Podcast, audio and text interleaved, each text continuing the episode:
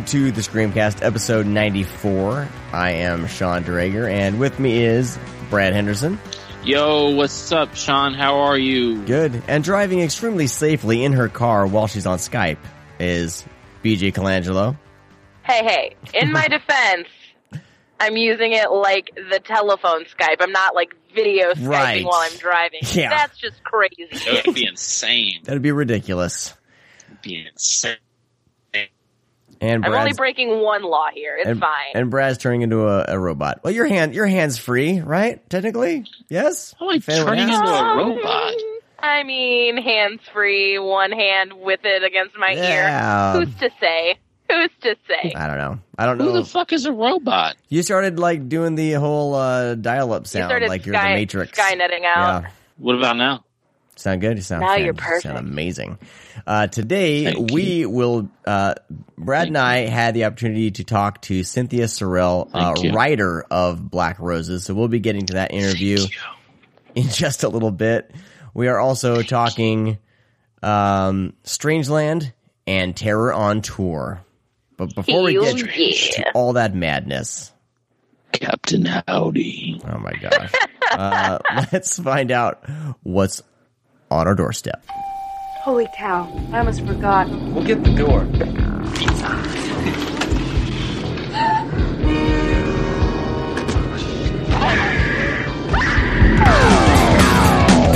All right. Captain Howdy's on my All doorstep. right.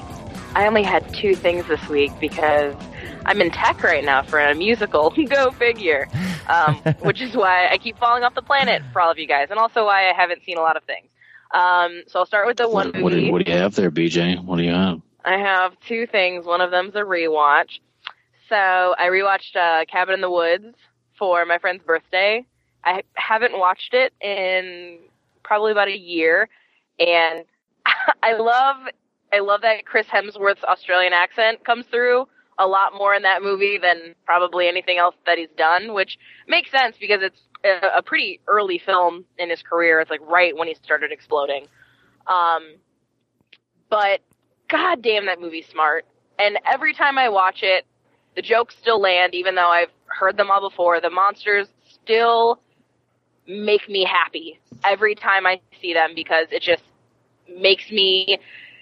It, it hits all the right buttons. It hits all the nostalgia pulls, but then it's also got a lot of interesting and new ideas.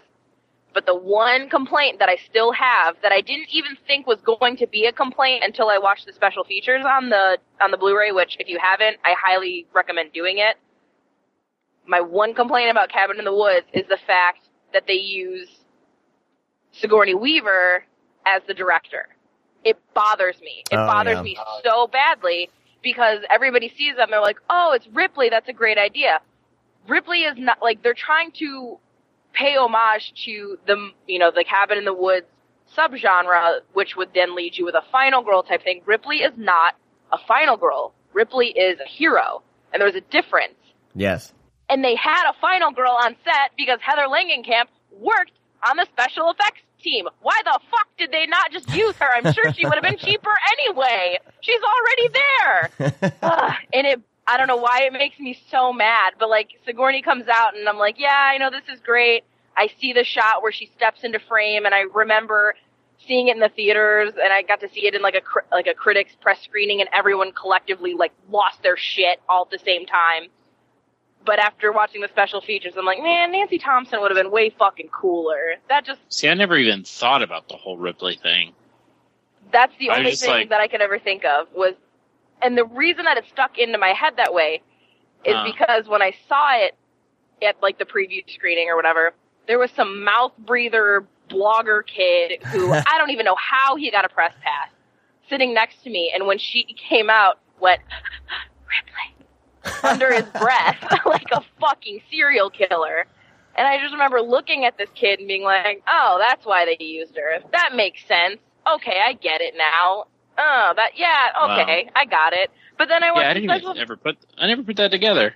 yeah, which is like a really cool thing because she really is kind of the ultimate American female hero of, you know, the horror genre, but she's not a final girl. if you're gonna do a Cabin in the Woods movie, use a goddamn Final Girl, and you had one. It's not like I understand like you're not gonna be able to get Jamie Lee Curtis because at that point in her career she was not really doing anything horror related. But when you have Heather Langenkamp working on your damn movie, come on. That's just me. Um, so I watched that. um, and the other one I watched was a new one that I hadn't seen, and uh, oh boy, uh, Paranormal Activity: Ghost Dimension. Mm. Mm. Guys, this is uh, if there was a way to end a franchise, Ghost Dust. That's the way to end a franchise. Like, we started out this crazy successful thing. How are we going to end it? I got it. CGI dust that turns into CGI tar Yeah. and really unorganized, terribly arranged houses, Wasn't stupid this one- mustached men, and blinking ass Christmas trees. oh god, Wasn't this one so in? stupid? It was in 3D as well, wasn't it? Yes, Which makes and no I sense in a found you know this type of so footage. so very glad that I did not watch it in 3D. Ghost dimension That in the movie Well, it doesn't make sense, but it, it, it would utilize it a little bit. It's because Yes, of how they actually set up the camera. Because I, for some god unknown fucking reason, they have this high tech VHS camera. It makes it, it's like- so stupid. Like you look at it from the outside and you're like, oh, I get it. That's like an old school VHS camera. But all the lenses on it are definitely made in like 2015. And then you open was- it up and it looks like a fucking flux capacitors inside of it. You're like, you're I expecting was me to expecting believe, Bill Nye to show up and be like, "Hey Right. guys, this is how we make a camera." right? Like you look at it and, and I'm just like, there's no way that this thing shoots on video. Absolutely not. No way in hell. This is stupid. Um, it's a And movie it- that I would probably rewatch if I was about mm, 12 deep. Yeah, that's about it. Like when you can't remember your name and you're hitting on people that might be related to you, that's a good time to watch Paranormal Activity Ghost Dimension because it's the only time it's going to be entertaining because that movie is a hot ass mess. It's it's crazy the route that they went with it because the other five are just so fucking normal. Like there's that Yeah. time there's that time travel thing that There's- they and like that's kind of cool. Like, and that's the thing that's kind of cool. Right. And I was like, oh, I get it. It ties it. around. Yeah, it ties it all together. Okay, I get that. But the CGI ghost dust, and when I say ghost dust, I mean ghost dust. Like when you look up and the sunlight is coming through your window and there's little microfibers floating in the air, it's ghost dust, and it's so stupid that it is mind numbing. And what kills me is that I know that these poor actors got this script and went, "Oh my god, I'm going to be in a paranormal activity movie. I'm going to make so much bank. My career is going to be set." And this is what they got to be a part of. And I apologize to all of them because mm-hmm. that movie is a nightmare. It is real rough, and I try not to Yeah. trash things. I really do, but oh shit, it is bad. And I really hope that the makers, the creative team, whoever has the control of it at this point goes, you know what, guys? We made about 60 million on that. These movies cost us $12 to make.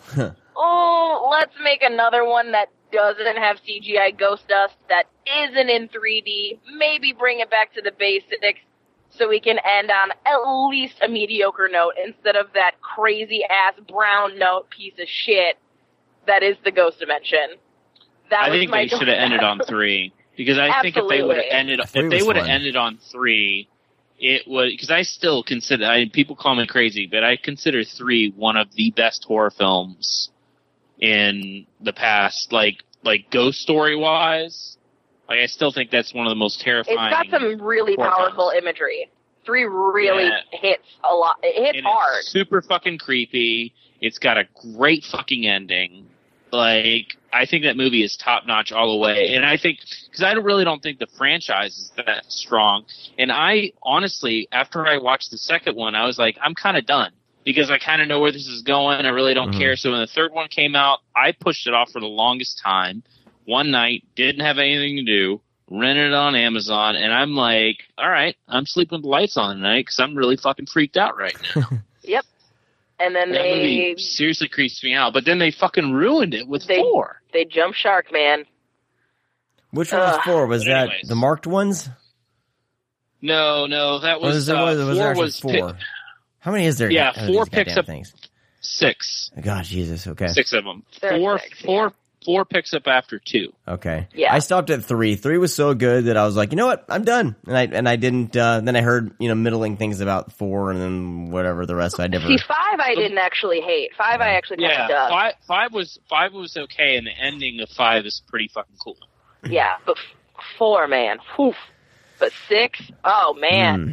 Six is like I don't believe in making worst of the year lists, but if I did, that bad boy would come home the prom queen all Yeah. day. it's definitely not good. Yeah, So, it's terrible. And Other than that, I watched a lot of wrestling. That's my doorstep. There you You're go. welcome.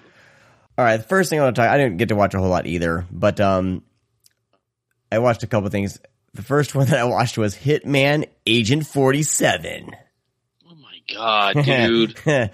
I'm a, I'm I'm a huge I'm a huge fan of the video game. This is is this goes back a while. It's like I really love the game, and like the game is so I'm simple, go to sleep. and it could be such it could be it's a great little premise, but they haven't really nailed the uh, movie version of this character. The last time, oh Because video games and movies always fucking work out. Has there ever been They one that do. didn't suck ass? I gosh, I don't I really I don't would think so. say- Maybe the first two Resident Evil movies. Maybe part Maybe. of Silent Hill. Yeah, yeah, Yeah, parts of Silent Hill. Resident Evil's not that bad. Yeah, Resident Evil's not that bad. But, But I um, mean, I think pretty much everything else kind of blows. No, I mean the Yeah. The original one, Hitman fucking sucks dick, man. the game. I I replayed the game and it's slow. It's like it's clunky as hell. But the as they get along, no, no, no. I'm saying fun. the fucking movie. oh the movie. Oh, the movie's horrible. The Timmy- first one's horrible. The first one is It's real bad. Timothy it's real bad. playing this hitman. Um, you know, it's that Olga chick's in there. She gets naked, but that's pretty much pretty much the only thing worth anything with that film. Um, but this one, this one's like I'm I'm I'm surprised it got a theatrical release because this feels like a direct to video flick. Um, it the the lead actor they got was he's from a TV show. I don't know who the hell he is. Um, I can't help you. 'cause I haven't seen um, it. uh, Rupert Oh, Friend, wait, yeah. friend, and apparently he's really good in whatever TV show he's in. That's right. They did make a sequel to this movie. Yeah, he oh he's in home. The, the lead character is in Homeland. He plays he he plays uh the hitman here. Zachary Quinto's in it, so I was like, oh, it can't be that bad with Zachary Quinto. Quinto, Quinto, whatever. But uh, but it, the no, pro- it can be. the problem Probably. is it's written by Skip Woods. He I have no Enlighten idea me. who. He's Who- what responsible else has for he done? Swordfish. I believe he's responsible for X Men Origins Wolverine, Sabotage, uh, Live Free or Die Hard, and The A Team. And A Good Day to Die Hard. So he's not the strongest screenwriter. He knows how to blow shit up. The only thing saving this movie is there are some pretty inventive action flick action sequences in, in it. It's an R-rated flick, so it doesn't shy away from the fucking CGI blood. So at least there's violence there. Uh, and a guy gets thrown into a gigantic meat grinder. But the only thing that takes it away from that is they put the Wilhelm scream right there. of course they did. So for what it was, for what it's worth, I had fun watching it, but I would not recommend it.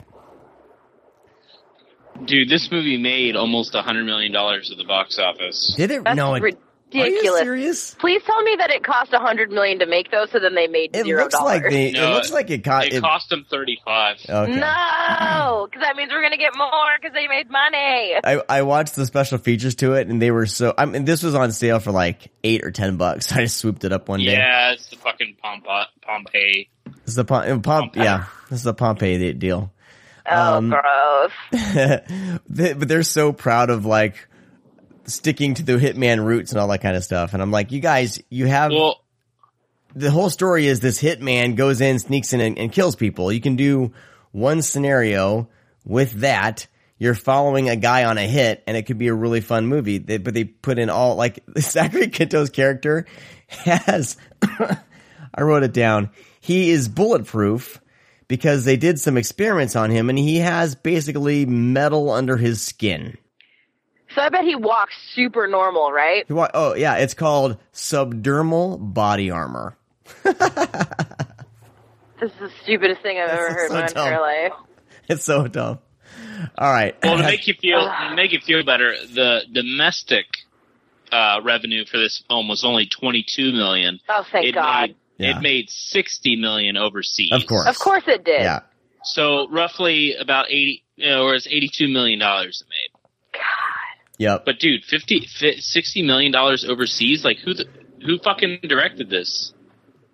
Uh, Anybody? Somebody. I don't think anybody worth note. Alexander Bach. Alexander Bach. This Yeah. was his What first is- movie. But there we go. he's uh, Uh, he's let's move on. he's well known Moving for on making making films. advertisements, car commercials, Mm. probably. All right, moving along. It's not good, people. I had I, I had fun watching it because I like I have fun with bad movies, but it is not good. Moving along, something that I was not really wanting to to watch or kind of you know not really in the mood for because I heard bad reviews uh, was the Strain TV show. Oh, okay. Like, did you just start it, or you I just two? I just started. I found. I mean, they were. I got the Blu-ray set for like ten or fifteen bucks. So I was like, all right, that's the price for me to jump in. And um, of course, Guillermo del Toro and uh, Chuck. What's his name? The hell is it? Chuck Hogan. They wrote the books, and I guess there's like three books now. And I'm hearing that there's like diminishing returns on the books, but so far, season one, I'm through episode four. I fucking love this thing. Like there's, you know, there's some bad CGI, TV CGI here and there, but like I love the, you know, I love Guillermo del Toro's interpretation of vampires. This Yeah. is basically like the same idea with, um, uh, Blade 3, or no, not Blade 3, dear God, Blade 2, the vampires there, where they, they're like, they don't just have teeth, they're, they're actually, they go through a biological, biological change and they're more like parasites and their mouths open up and they actually go through these weird physiological physiological changes. So I mean, I love that aspect in the strain that they carry on with that idea of vampires and and the the virus aspect to it. So um, I don't know. I'm I'm having a lot of fun with it. It's gruesome. They don't shy away from the gore, which is great. And uh, I don't know. I think it's really good. Yeah. So we'll the see show. The it show's goes. definitely a mixed bag. I don't hate it. I actually think that it's pretty cool. Mm-hmm. Um, I don't think that it's a show that a lot of audiences are really going to understand, and I think that that's why it. I don't know. It's because it's definitely not failing by any means, but I don't think that it has quite the following of something Yeah. like The Walking Dead or whatever. But then again, The it- Walking Dead is god awful from like half of season one and on, in my opinion. And it's like people are going bad shit for it. I don't get it. yeah, I don't really get it Yeah. either. So, Brad, what are your thoughts on the strain? Have you watched it at all? Oh, I have not watched a single solitary second of that show. Mm, okay. I don't really watch television all that. much. Yeah, I'm very, I'm very choosy when it comes to television, just because I feel like they'll I've string. heard it was great. Yeah, like normally, like I, I'll get invested with a show, and then they'll string it along. I'll go, I'll be with it for years, and then it has some bullshit ending, like Lost or something like that, and then it's like all those years just wasted for an unsatisfying agree. ending. I would, I, I like shows like Sherlock, like the BBC Sherlock with Benedict Cumberbatch. I like it. I like Wow. just because I like saying his name. But Say it um, again. Benedict Cumberbatch. That's all you have to say I his like name. it. You have to say it with I, enthusiasm. I will never say it like that. I'll let you just handle that. but um uh you know but i like it when there's because the the sherlock series there's a definite each show is an hour and a half and it's a case and you're and you, then you're one and done but things get carried over through the season but there's not one gigantic you know story i'm a little bit worried about game of thrones and then it looks like i thought the new x-files show they were going to keep that do some sort of uh, continuity through the season after the first episode but no now they're in I, I don't know. So TV is a bit frustrating. So, but so far the strain, the first four episodes have been really good. So we'll see where it goes. I'm hearing not to, you know, get my hopes up, but we'll go from there. Hmm. And it got a little bit quiet. Good BJ did have to step away from us for a second, but that's okay. She'll be back. Brad, what's on your doorstep? Um, mine is a little lengthy, but I'll, I'll try to be quick. Uh, first up is the Isaac Florentine and Scott Adkins jam, Close Range. Um, one of the better uh, direct-to-video um, action movies I've seen in the past. I don't know, few years. Most of this stuff is kind of garbage that comes out. Yeah. No offense to any of the filmmakers, but um, they lack a lot. Um, the one thing that lacks in close range is a story and a script. However, it's uh, made up greatly uh, for the action and choreography that is throughout the film, um, and the actual blood and special effects Actual that look fucking yeah, that look fucking great. There you go. Um, so that's the one thing. Adkins is is a, a, a true badass. He he's a great action star. Um, if this was something that would have came out, if this pair was together in the '80s, they would have fucking rocked Oh, yeah. the the box offices, and they would have been the all cult classic movies. Uh, so I do give it give it that because it's kind of in vein of kind of the '80s action flicks. Um, but definitely uh, one of the better, uh, you know, direct to video action movies of today. So I I, I, would definitely Netflix. pick it up if it's. Yeah, I would definitely watch it. It's a very, very fun movie. Like I said, the action is great. Scott Adkins is, man, his fucking hand to hand combat in this movie just is really fucking good. He's so good, Yeah, man. so he needs to be in like he needs to be a leading man in like an action flick. But if he does that, he's just going to get thrown into some bullshit thing. He was in the Hercules movie, one of them, not the yeah, Rock he, one. he's been he's been in, yeah he's been in a couple things here or there where he's has a bigger role. He was in the I think Expendables, and you know he, he pops up every Yeah. once in a while. Um, but he's uh, so I, good, I, I really think, yeah, I, I I think maybe with his Undisputed Four movie he'll get some more notoriety, but we'll see. I hope so. Um, next up is the remake of Martyrs. Hmm. Um, I don't understand. I, I'm not against remakes. I'm not an anti-remake person. I, whenever a remake's announced or a reboot, I'm like, okay, let's see what happens. Well, there has to be like kind of a As reason long- for it, you know. I don't know if there needs to be really a reason Like a for it. I just, reason. I just, well, I mean, I want to see something a little bit different. It Mhm. maybe add something that the original film couldn't do. Right. Maybe it didn't go there. Uh, maybe go a different route, but stay true to the source material. Mhm. Um, they just this movie is just less brutal, less scary, and tries to explain the reasoning behind everything Hmm. a little bit more than the other film. Which, like, then why? Like, this is one of those things where you shrug and you're like, why? Why did you remake this film if you're not going to add anything? All they did is take away, which is really frustrating because uh, the original Martyrs to me is absolutely terrifying. to me, it's, with, it's a perfect with horror the, film. with the the girl's visions of that other girl that is attacking her. Some of that is some of the scariest imagery Yeah. and uh, scenes that I've seen in a while. They don't utilize that at all. They have it in this movie, but they don't really, you know, really go into detail or try to scare you with it. Uh, the brutality is tur- tuned way down. You only have a couple moments where it's like, oh, but that was in the original film. It's uh, you know not all that bad. Um, but I mean, it, it's pretty much the same exact movie, um, just like almost a PG thirteen version of it. Mm. So I, it was very disappointing. I was hoping that they would enlighten some, do some uh, a different, maybe tackle a different storyline, maybe make the friends maybe closer. But they just followed it straight by the book, but just toned everything down, which I didn't understand why they would do that. Um, next up, I'll be very brief because I don't like to like cover movies that we've already talked about. Sean, you spoke about this one, but I just want to give my two cents. Mhm. Watch The Gift. Oh, it is man. one of the best movies I've seen This movie made me sweaty and nervous and so upset and so happy at the same time. Emotions really run high in this movie, so give it a shot. Your tweet, Uh, your tweet about it was the best when you said you're just you can't stop sweating. What do you think about the ending? That's my question. Also, surprise I'm back. Hey, BJ's Surprise, you're back. Um, no, I, I mean, I, I truly love the ending. It's one of the most upsetting and satisfying endings I've ever seen.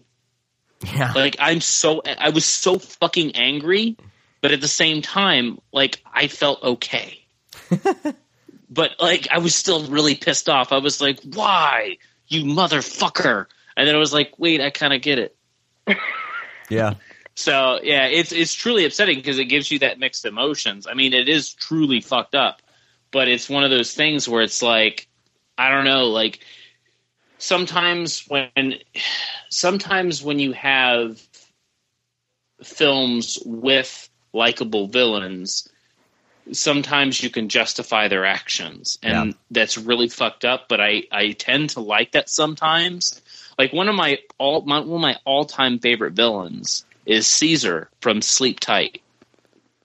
That It motherfucker. That motherfucker is a piece of shit. But oh my god, how likable is that motherfucker?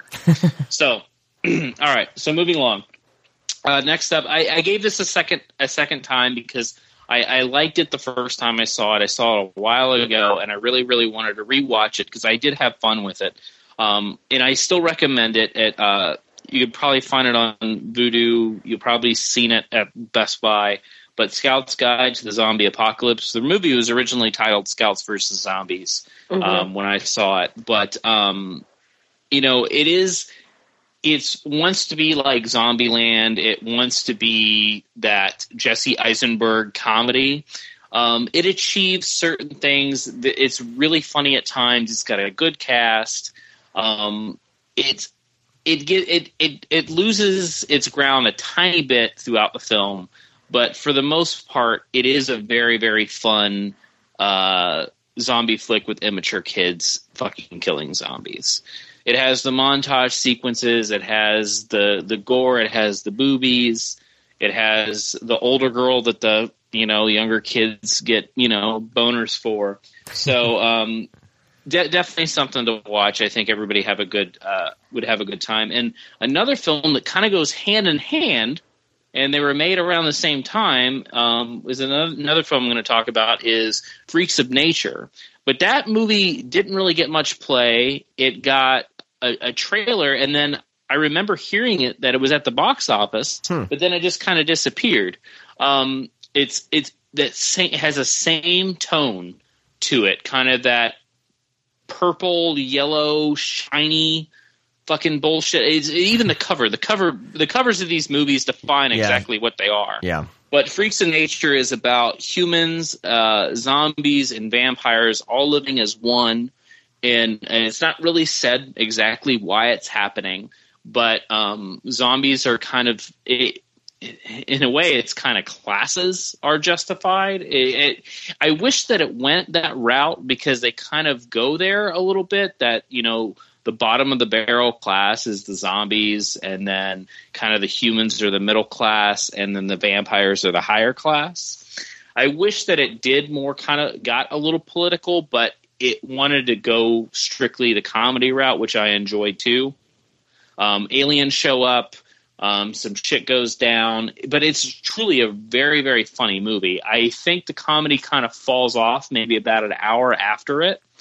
Uh, about an hour into the movie, the comedy kind of drops off, um, but picks slowly back up. But definitely a, a very fun uh, horror comedy. Both of these I would definitely recommend. Um, you know, have some friends over, have a few brewskis. I think everybody would have a good time. cool. Um, Yeah, I was curious Next about up Freaks was of a- Nature.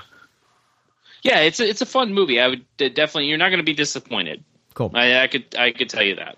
Um, well, I mean, it depends on how high your standards are. But anyways, uh, Well, I'm, I ne- watched next- Hitman Agent 47 on purpose, so my You'll it, standards aren't too You'll high. it, Sean. You'll love it. Apparently, um, next up is a, a is a rewatch for me. I originally liked this movie when I first saw it, but I watched it again. I wasn't that much of a fan, which that doesn't normally happen to me because the turnaround time was only a few months. But I gave Howl another another Hmm. shot where it's um, werewolves on a train. Um, I wasn't that big of a fan of it. It it felt a little too slow, and I think that I noticed the CGI werewolves a little too much this time around, and it kind of ruined it for me. Um, but definitely worth ten bucks on Blu-ray. That's where that's. It looks like that's the price of it. Alchemy is releasing this. Uh, Alchemy will be probably one of these magnet companies that are coming out because they're releasing some really good shit. They just recently uh, um, released Hangman, which I tweeted about. I as another film that I highly suggest. I saw it at South by Southwest. That is a creepy fucking found footage movie, and it. I feel that it tries to be new, but plays it safe, but wants to be overly fucking creepy. And I think that's. I think the movie achieves that. So uh, thumbs down on Howl, thumbs up on Hangman. Um, next up is man, this movie is so much fucking fun, and I'm surprised it didn't get more play. It's uh, Kevin Bacon and Cop Car. Oh, Cop Car's Um, so fun. Yeah, I need to get It's around to it. Watching it. so fucking good. Uh, it's super fucking basic, and that's why it's so special. Is that two kids, little kids, probably between the ages of what, maybe eight and ten? Yeah, they can't They- be any older than ten. Yeah, they uh, see a cop car that's uh, unattended. It's not abandoned. It's unattended, and they decide to take it for a spin. and the there's something in the car that is very very special, and the sheriff can't let this secret out. And he spends the entire movie hunting down these kids that stole his cop car. Um, but it's way more than that. And then, like I said, it's super basic, but it's a lot of fun and it's super fucking intense. And it doesn't really have much to go on, but it's just direction, man. Um, like the director of the film knew to utilize that was like 88 minutes of you know just it's super suspenseful so definitely a lot of fun it's cheap I, i've seen it a few play, uh, best buy and walmart and movie stop it's it's cheap there so definitely definitely pick it up uh, you won't be disappointed definitely one of the better movies i've seen this year um, and last but not least uh, i any way shape or form pick this up i don't i'm anti netflix basically um, if you pick up the blu-ray of turbo kid um, I don't care if it's the steel book to come out. I don't care if it's this limited edition big Oversized. box Blu-ray set. Yeah, you know what, Sean? You can go. you can go straight to hell. Um, so, anyways, uh, Turbo Kid is special in many ways and needs Yeah. to get acknowledged just a tiny bit more because of the piracy that really affected this movie pretty hardcore. And um, if you're watching on Netflix, it's great. You're spreading the word, but you really probably need to fork over some money for it. They gave it 'Cause away it was on released- Amazon Prime digitally. Like the released, it was in theaters, and then Amazon Prime, the day it released in theaters, said, "All right, it's up on Amazon Prime. If you have Amazon Prime, you can watch it Right? for free." It's Yeah, I, there I was, don't know. there's like, no the excuse. People are just dicks. Is really what it comes down to. Is that why they Because did it, to try to people, they were yeah they they put it on Amazon Prime because they were trying to combat the you know piracy. they're trying to combat the private the piracy by making it more accessible for people, but people are just assholes. Like that's just Yeah. what it comes down to.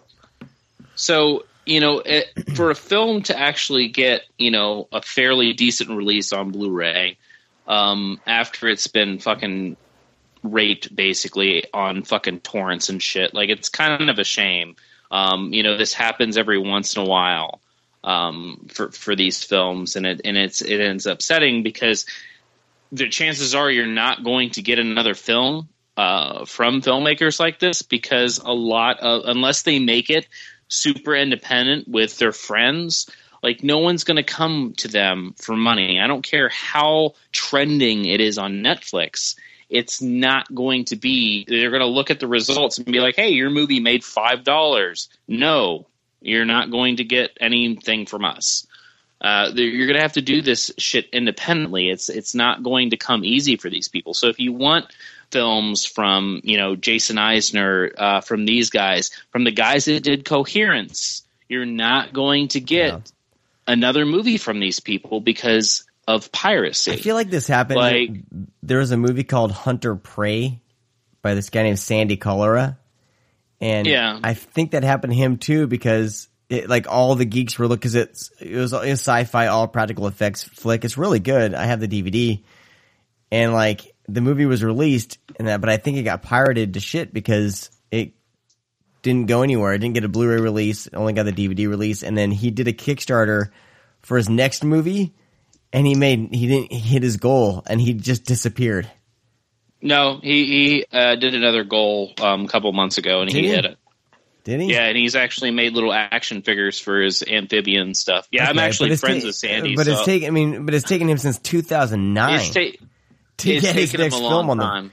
You know, Yeah. it's it's ridiculous.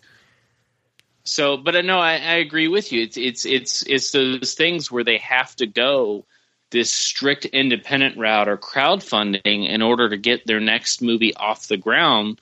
Um, because you know, it, not every Hollywood story is going to be the Starry Eyes guys where they get Mama Two or something like that. Right. They're fortunate. They're fortunate to get something like that. But if you know, if you want, I mean, we love independent movies because we get to see films that studios aren't attached to. So we get the filmmakers, you know, true voice almost a hundred percent. You know, because you know you have friends of friends of friends, producer friends, you know, confidently putting money into these projects because they know that this director's voice is going to be unique. And you know, think about all the independent movies. You can think about the popular ones like Adam Wingard's getting getting money to do, you know, some big budget movies.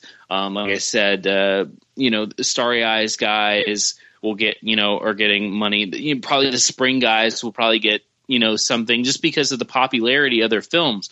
But you got to think about all these fucking independent movies that are, you know, pirated and pirate a lot. I mean, we have the one story of the battery. I was just You know, going to Jer- bring that up. Like it's You know- it's insane to me. Yeah, we just talked to them. I mean, uh, you know, I know we didn't go too much into detail uh, on that episode, but I mean, that were being was gracious. They weren't. you. You have everybody talking about your movie, but you don't have anything to show for it. You know, and I'm not saying that they deserve to be fucking, you know, billionaires and quit their job and make movies full time. But when you're struggling uh, in life, uh, you know, on the same time of trying to be a filmmaker, and you know, you can go on Twitter and Facebook and look at these thousands and thousands of people talking about your movie, but you look at your, you know, what your revenue is for these films, and it's basically zero dollars.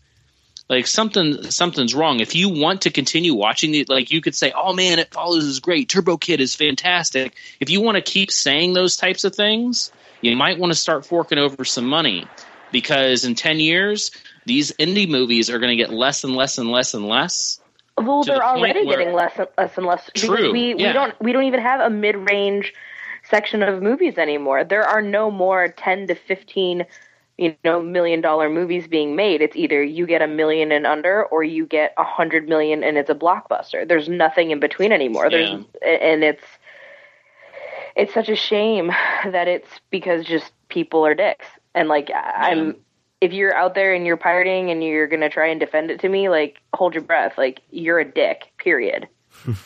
Yeah, and if you you have the one of those sayings that like, well, I'm going to buy it if I like it. Well, that doesn't really work because you know it's on demand for a reason.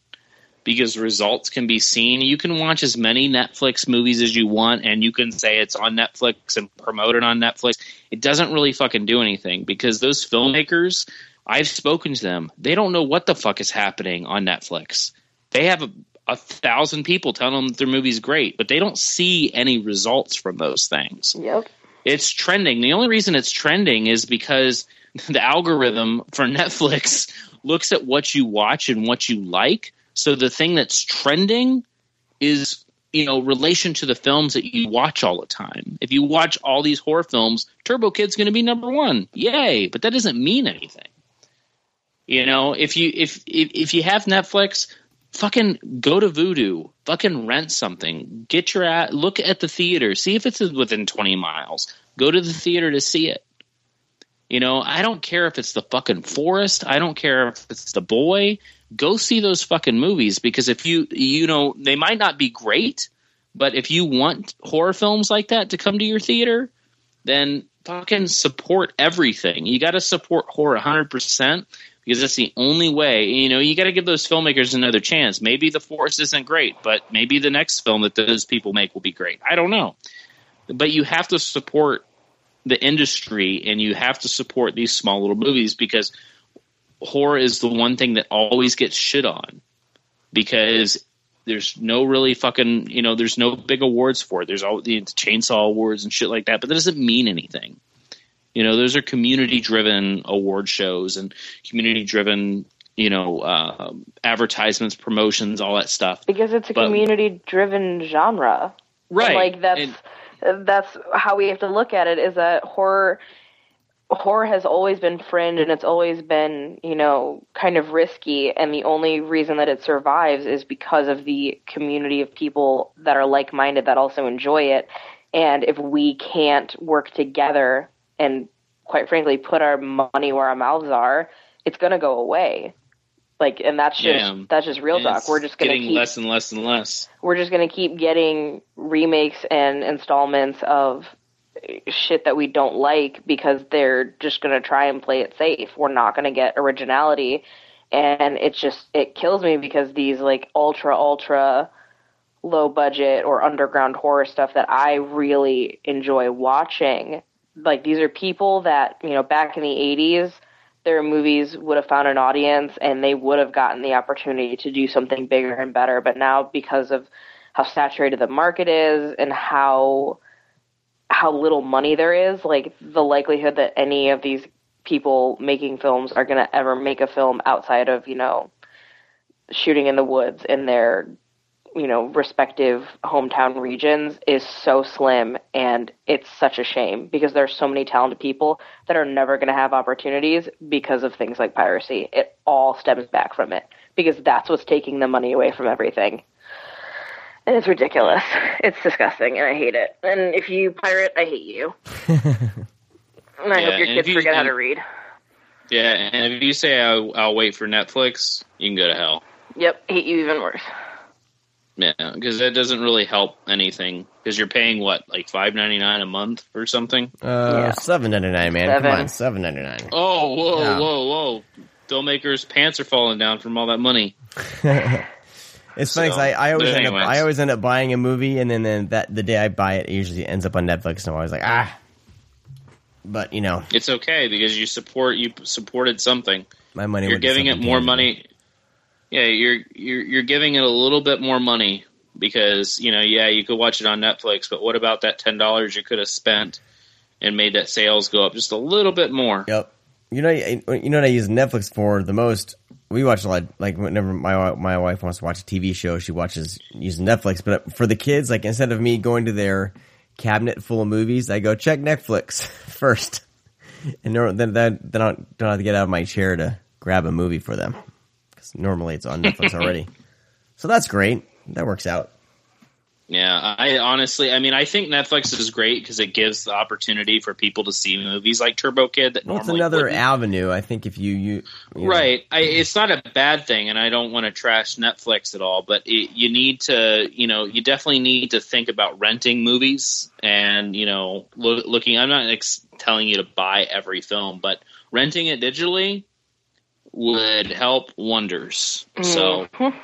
that's the reason Yeah. why it's those those the movies are in theaters and they're on uh you know Amazon Prime to rent and they're on Vudu it's because of that avenue that they want to go down is like hey you can go to the theater or you can rent this here and the numbers will show so Yep. but anyways all right All right, let's jump into our interview with Cyn- Cynthia Cirile. She's the screenwriter for Black Roses, and we'll be back after this talking about uh, Terror on Tour and Strangeland. So stick around. Dee Snider's Strange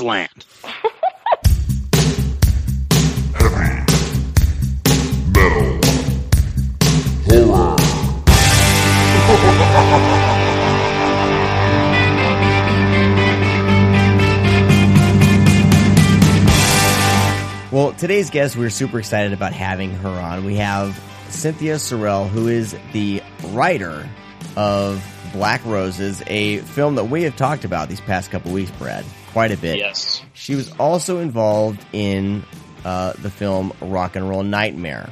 So uh, these are two touchstones, in my opinion, of the heavy metal horror subgenre. And uh, we're very pleased to have you with us, Cynthia. Yay! I'm so pleased to be here. Well, it's it's one of those So- things where you know we it's like you know where do we start because you you got your start I guess in the film in the, these films with Rock and Roll Nightmare, Mm, not correct? really. no. Mm, no. How how did you get how did you get wrapped into this insanity? That's pretty much what we want to know. Ah, that's so funny. Okay, well, um, I was working under the pseudonym Joyce James, editing um, basically smut magazines. Um, they had high tone names like Cinema Cinema Blue and Adult Cinema Review, but they were basically smut. and I attained quite a following from that and decided one day that I wanted to direct a movie and that I wanted it to be as crazy as possible and break through all of the barriers between uh, porn and straight films and art films and cult films. I wanted to make something just like that, and I made the film Driller, triple X rated porn parody. Holy shit, of you did that? Jackson The Michael Jackson thing. Thriller. Oh, yeah. Oh yes, my it was God. the world's I fucking first love that thing. singing, dancing porn movie with zombies in the graveyard. Jesus Doing Christ, it that thing is hardcore. so fucking good. And Wild Eye. Thank was you, thank in- you. And releasing that, yeah. I was Released that in- insane, Oh. And I I had an insane and wonderful producer, Timothy Green Beckley, who's a cult icon in himself. And uh, even though I blew his money on Driller, making my fantasy, um, we're still friends after all these years. So basically, Driller was where I met John Fasano, writer slash director slash pornographer slash producer. and uh, we then teamed up and moved in that way that so many people do up the sleazy, slimy ladder from porn into soft core horror and then into tamer horror, which really wasn't terribly exploitative, i.e., all the nightmare movies. Zombie Nightmare, then Rock and Roll Nightmare, and Black Roses. Nice. Mm-hmm.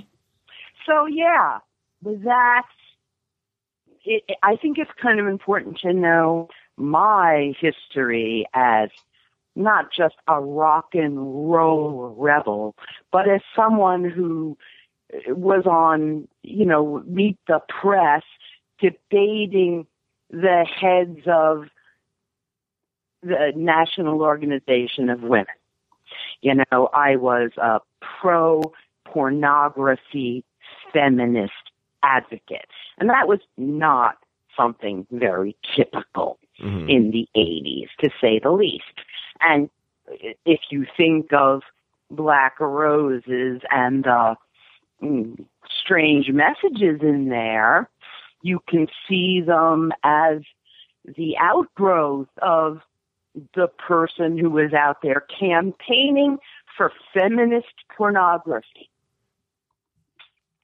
Is that crazy enough for That's you? that's awesome. I mean, it, it seems ar- around around that time because I was in 1988. I was 10. I In believe. utero, I'm sure. I was 10. In utero, but I- admit it.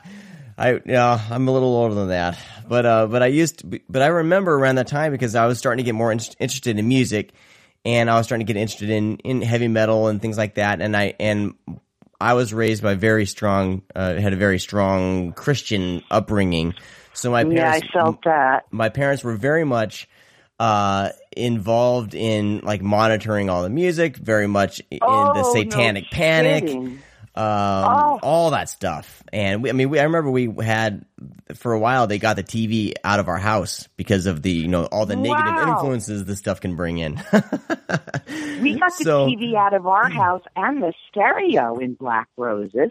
Um, so you're probably wondering, I wonder if Cynthia is as crazy as my parents, and did she write that movie? I've No, had I feel like the- people ask me if I believe that rock music is the devil. I have had people ask me straight, and I've even had our greatest fan, Billy LaRock, and shout out to Billy LaRock. Um, I've even had him ask me, please explain to me in a message how you're not aligned with the devil. And I mean, like, okay, really? well, I feel like Yeah, Black Roses was a, was I feel like it was a response to that what was going on in the society at the time. Um, with it was all part this of stuff, my all the censorship. rebellion against the establishment. I do Hey, not that works. I do not believe that rock music or heavy metal music is of the devil. I don't believe that. I don't believe in the uh, Judeo-Christian construct of a devil. In fact, the only devil I believe in is the devil card in the tarot, since I am an adept at tarot and astrology. Okay. So no, I would, I, I would think and certainly thought in the 80s, as did everyone involved with both Rock and Roll Nightmare and with Black Roses, we all thought that those Christian fringe groups who were, you know, trying to censor heavy metal and even rock lyrics and trying to force them to post their lyrics on their album. We all just thought that was insane, you know, because I mean, I grew up worshiping Patti Smith. Patti Smith is my female icon. And, you know, I consider myself a rock and roll N word. And I'm out to do as much, I've always been, out to do as much damage to society as possible. And I'm very proud to say that my daughter, um, comedian, writer, feminist, uh, what else does she do? Oh, and singer, Lucia Fasano is most certainly just burning down the house. Yeah, it runs in the family. well, That's that's, awesome. not that's not uh, that's not a bad thing. We are really At all. literally not to be messed with.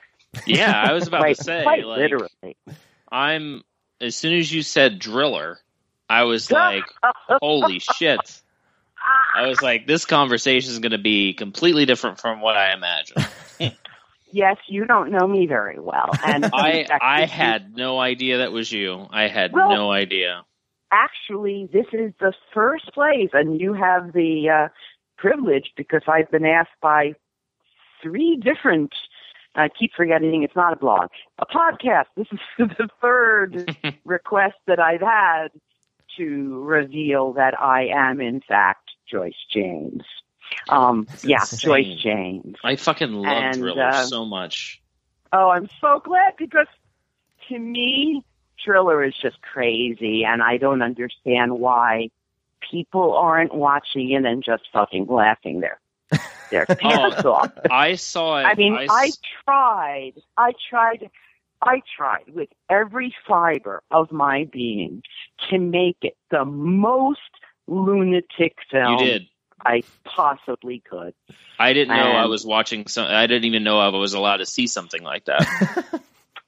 Well, if you do rewatch it, I if have you watch a few the times. opening, if you watch the opening scene um, where the hot star Michael Jackson guy is dancing on stage, I'm the one in the front stage screaming, "Driller! He's a driller!"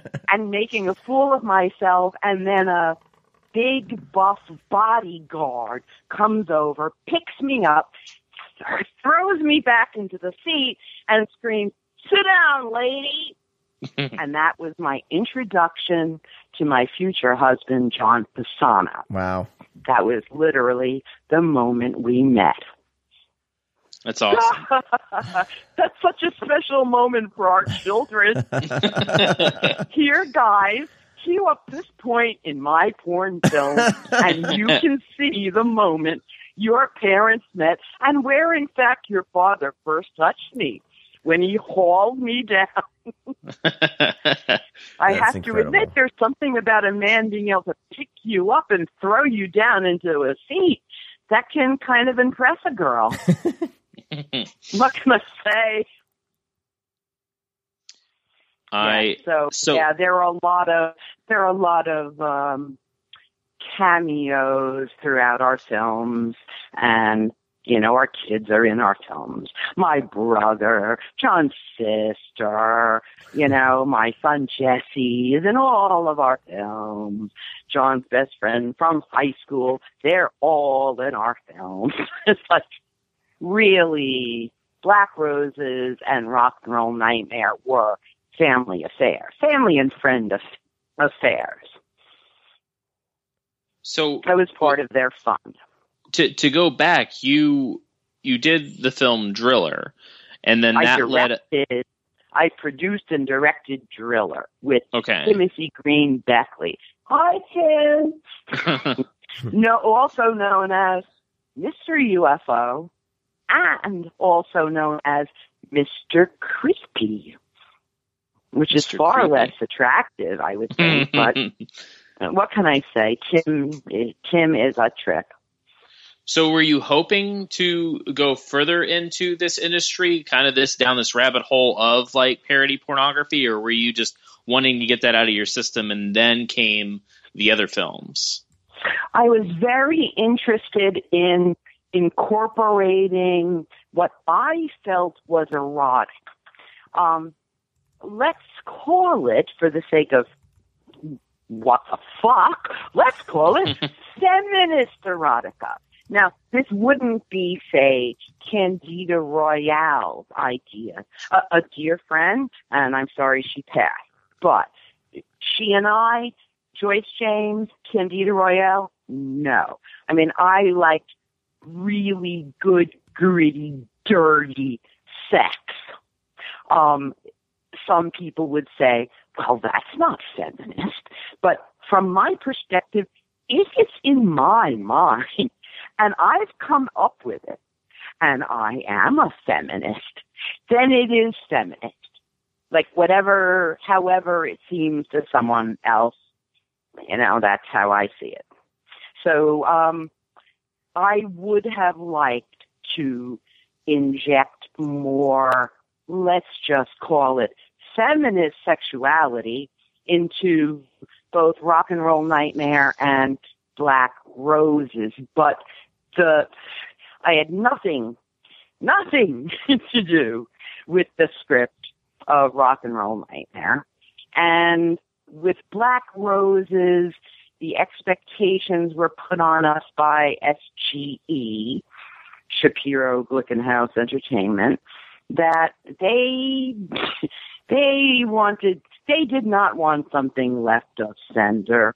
They did not want a driller, something that mm-hmm. you can watch better when you're on when you're tripping. I mean literally Driller is a good film to watch when you're tripping. And maybe the same is true of Rock and Roll Nightmare. But Black Roses is a different thing. It's a much more focused. Yeah, it's it's it's, it's a different caliber. film. Yeah. it- I was actually, and I'm almost embarrassed to say this, but I was actually trying to say something with Black Roses. Um, where I- do you want to go with this? Well, I I can go anywhere. I, I well, I felt that you did Yeah. make. Uh, I, I I do feel because out of everything, all the heavy metal horror films coming from so many things of rebellion, from Satanic Panic, I think Black Roses is one of the films, probably the the only film other than maybe Trick or Treat that actually gets that because Trick or Treat's more or less about obsession and um, you know, I idolizing and then Okay. realizing, you know, that. But I think Black Roses is one of those things that is it does show that rebellion. It shows, um, it just it, it it takes it almost makes fun of kind of the satanic panic in a way for for for, for me. And I'm so glad you said that. Yeah, and because that's as that's I how say, I always I'm read the all film. the time with questions about Yeah. whether I really believe that there's satanic panic, and I think that that can.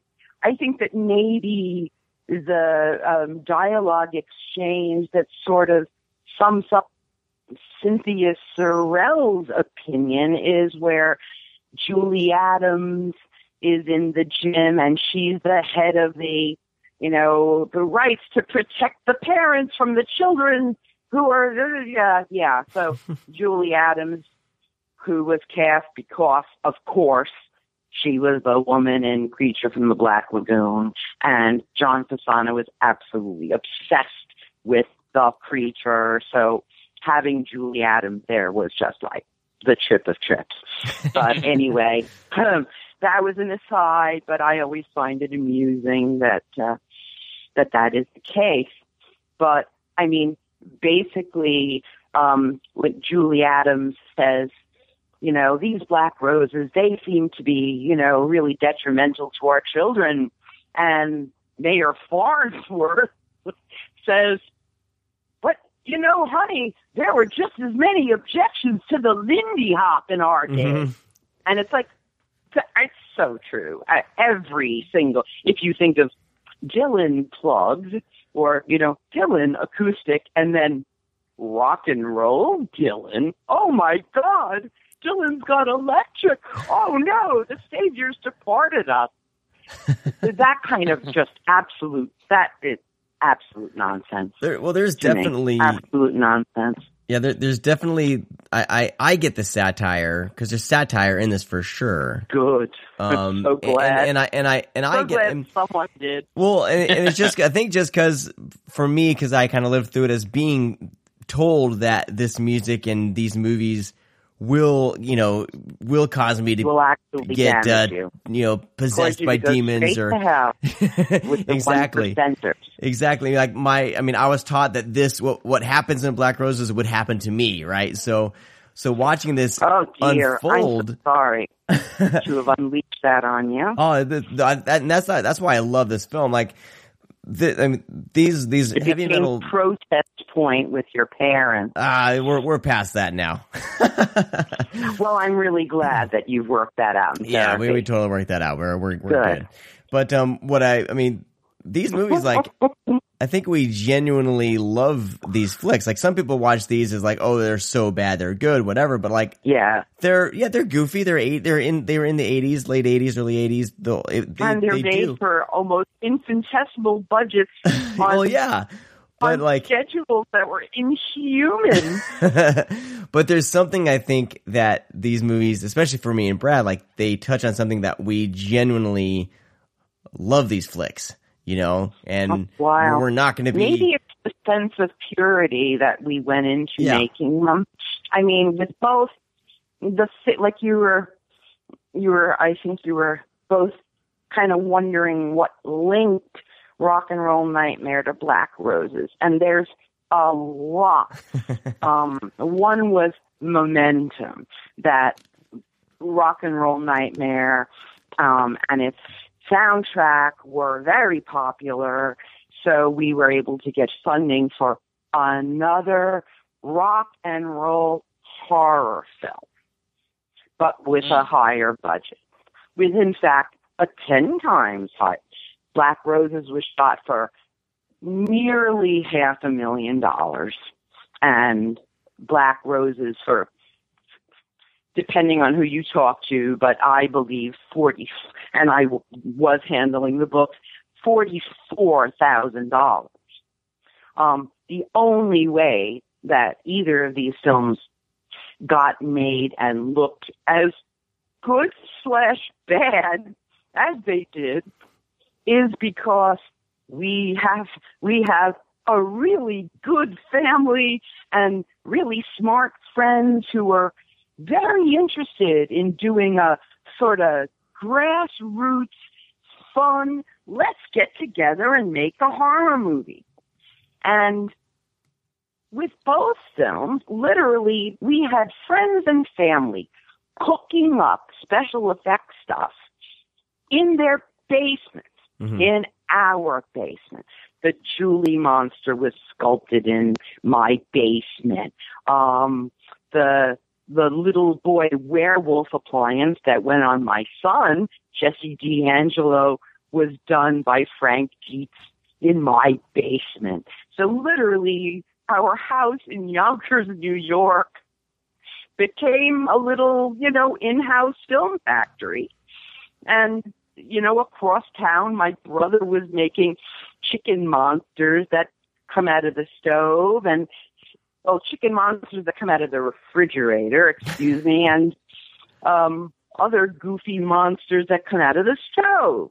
To grab me, by the way, playing the mom in Rock and Roll Nightmare in the opening scene Mhm.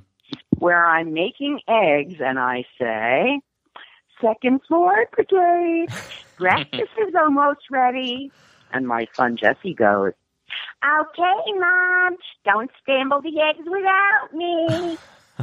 the next thing you know, I've been grabbed by the oven monster who drags me away and yeah, my son is being made up as a werewolf. His That's fantasy come true. There's a great little uh, behind the scenes on the DVD of uh, Rock and Roll Nightmare.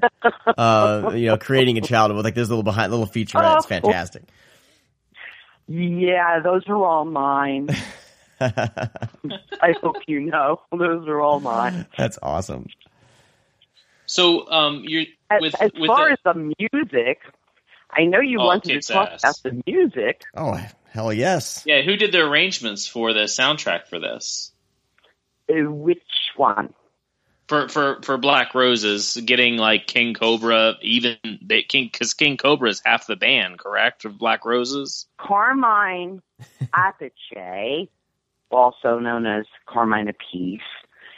He is in the band Black Roses, the Correct. fake band for the film, and one of his songs, "Take It Off," is on the soundtrack album. But he's also a member of King Cobra, correct?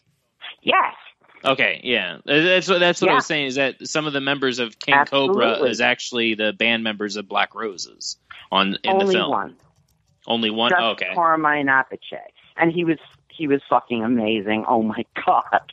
He was so happy to be in a horror film playing the drummer. oh yeah, he loved that. But um when Black Roses the band becomes demonic, it's actually our friend Chet Nikelski under the makeup, not Carmine Appice. So um, I have to. Uh, there's so much to say about the music for Black Roses. First, I'll say that um, since this was uh, really a mom and pop affair, um, you know, I did the casting for Black Roses and Rock and Roll Nightmare, and cast Sal Viviano as Damien not only because he's a great actor and he's really, really good looking in just the way that Damien should be, but because he was and still is a musical Broadway performer with the world's best fucking voice, right? So Wow. I'm like, I cannot believe we found this guy. He's been in Joseph in the Technicolor Dreamcoat. Wow, we really lucked out. And then our backers go, nope, he can't sing. Sorry, we're going to actually have him dubbed by the producer, meaning the money people producer, not the hands on producer, Alan Mhm. Solomon's son. Elliot Solomon is going to dub all of Damien's songs, and also he's going to write all of the songs other than ones he can get from, say, Lizzie Borden, um, who did Me Against the World, which is a fucking amazing track. Um, I was absolutely devastated. I mean, here we had one of the the we had a Broadway caliber singer who could really deliver, and he's told, and I'm told, he can't even sing in the movie. Wow. So I was not predisposed toward Elliot Solomon. Um, on the other hand, I was asked by Elliot Solomon to tell him what the significance was of the scene where Damien does his smarmy pitch to the parents to convince him that he's Mhm. really Barry Manilow. and he sings the song called "We're on We're on Our Way to Paradise" or "My Hometown."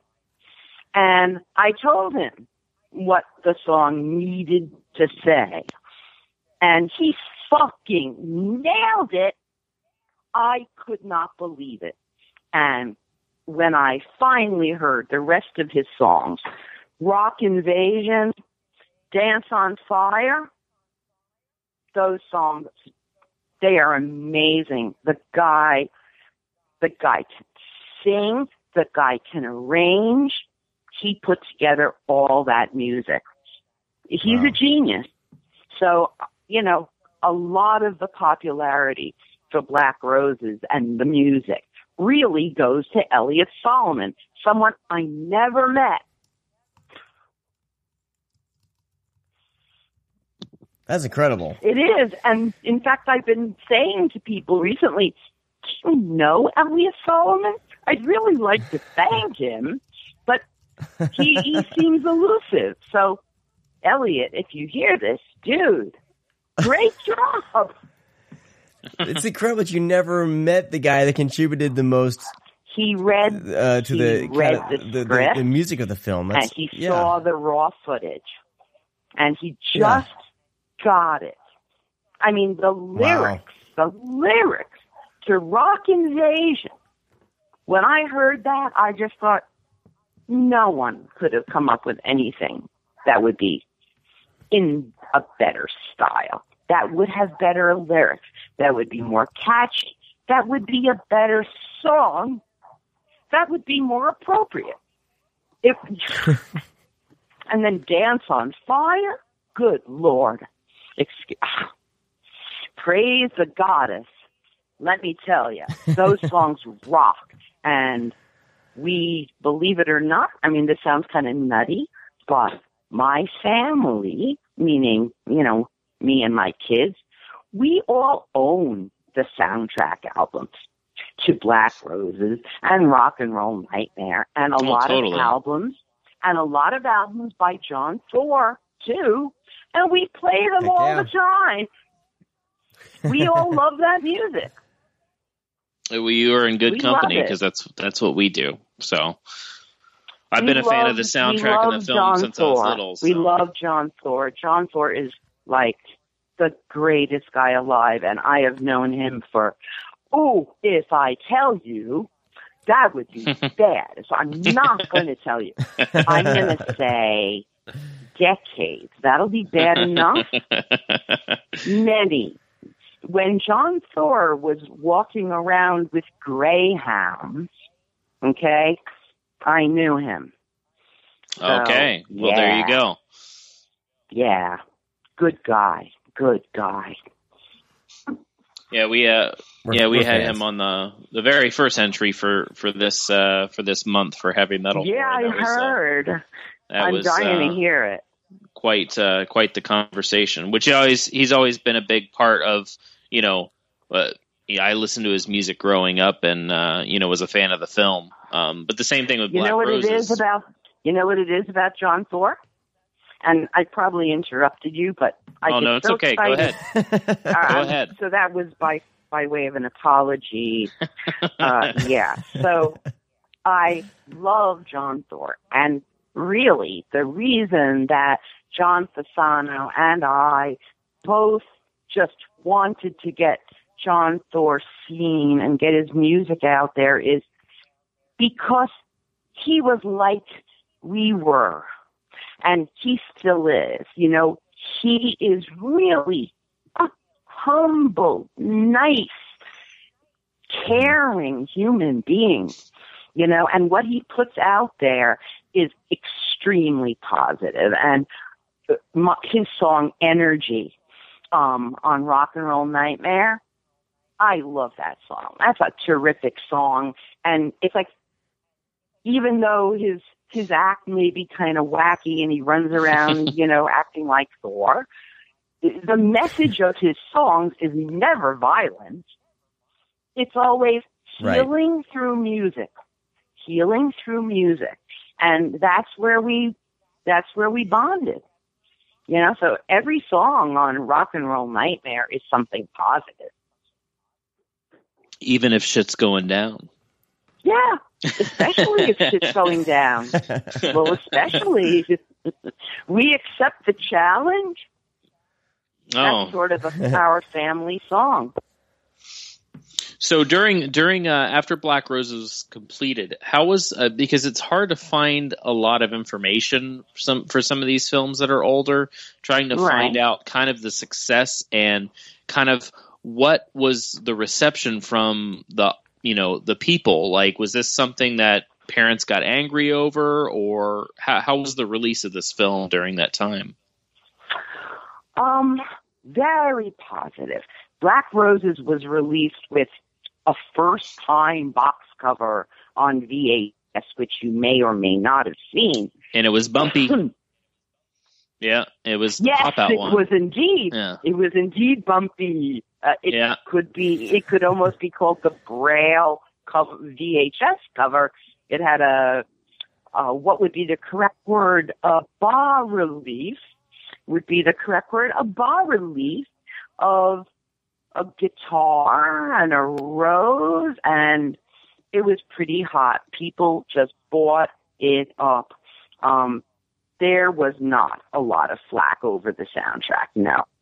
Um, over the film, I'd say at the time, oddly, which is when we expected flack and actually hoped for flack, yeah. because being That would have- strong yeah. believers that all publicity is good publicity. Um, Agreed. there wasn't there wasn't a lot of flack, you know. I guess everyone listened to my hometown and they were suckered in Yeah. believing that Black Roses really was good for them. Those fools, those morons. We What's suckered is, them like- in, and they're now actually all evil. I, I hate to even say Satanists because I know good Satanists. So there's almost no one you can abuse these days and still be politically correct. Mm. Well, I I feel like Black Roses could have operated on both levels, you know, where there's the satirical level that people would would get, but then I there's also like, well, you know what? when In, people in the are end, dragged the, devil a, gets his people are dragged into a a speaker.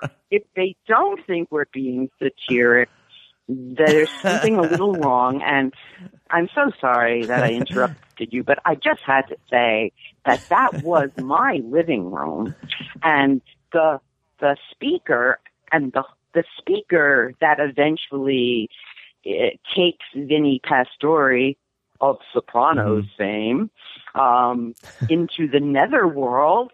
That was actually done by cutting into the wall of my living room. Oh gosh. And that is what you call guerrilla filmmaking. Mm. Yeah. Yeah, so what was your question?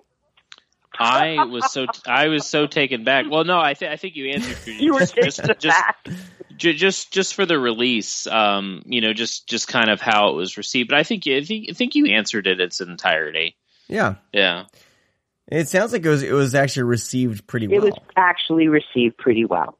I think Yeah. people understood that there was no hidden message that was going to be of any damage to anyone, and that hey, like the like the parents group sitting in the auditorium and going, "These black roses aren't half bad."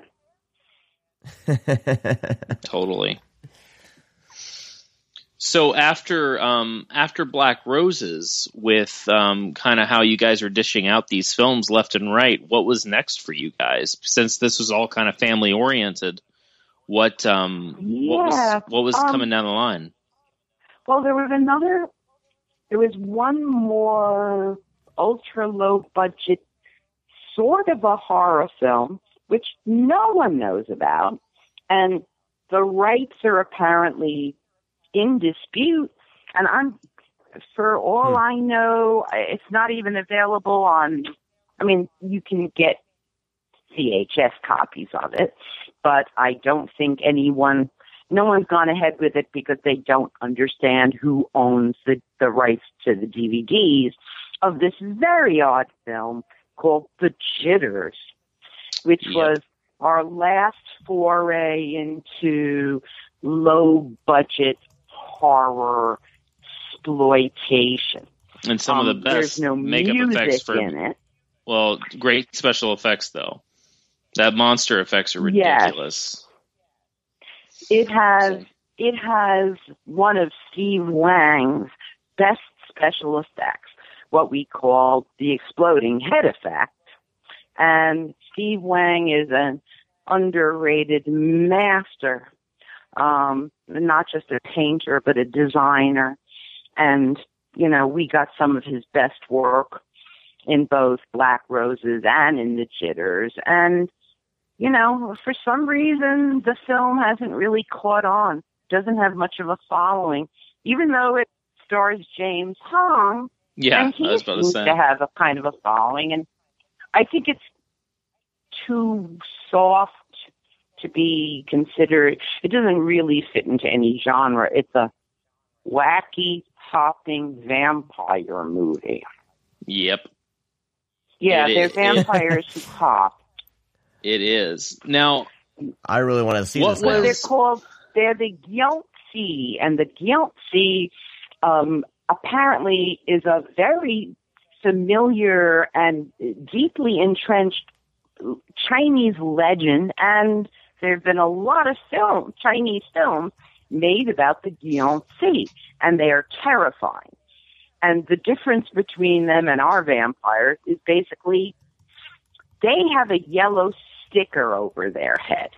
yes, If you glows. pull the mm-hmm. yellow sticker off, then the jiangshi can go hop around. Yes, they hop, and they can hop great distances. They hop, kind of like Totoro, and then they can bite their next victim. They're really nutty. And so we Wow. decided to make this movie, and it did start Sal Viviano, hoping to give him something good to do after not letting him sing in Black Roses. But then um, John Fasano and I both went to Hollywood, as it goes, and both got involved in making studio films. So yeah, that was the end of our innocence.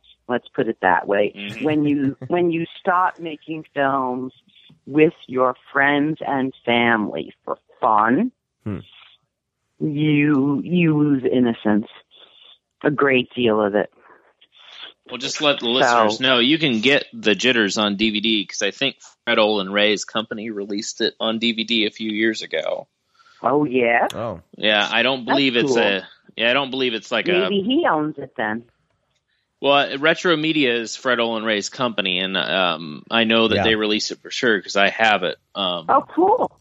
So, but It's they're pretty lunatic. it's insane. It- I'm in it's- Yes, it is insane. But I love it. I'm in it. it. Um, My son Jesse is in it. He's a hopping vampire. He's the littlest hopping vampire, and I'm in one of the last scenes. I play a old woman from Brooklyn buying something in the gift shop, and yeah. So yeah, I enjoy making my little cameos. But then, as So I you- said, then we went to Hollywood, and Mhm. John became a famous screenwriter and wrote another 48 hours, and that put him on the map. And he wrote Tombstone, and he wrote The Hunchback and The Humley for TNT. And, uh, you know, for, for, you know, he never lost his interest in horror and effects, especially, and, um, Darkness Falls is probably Darkness Falls and Alien Three um, are probably the the films that Mhm. most satisfy that part of him. Um, for me, and I, no one can ever believe this.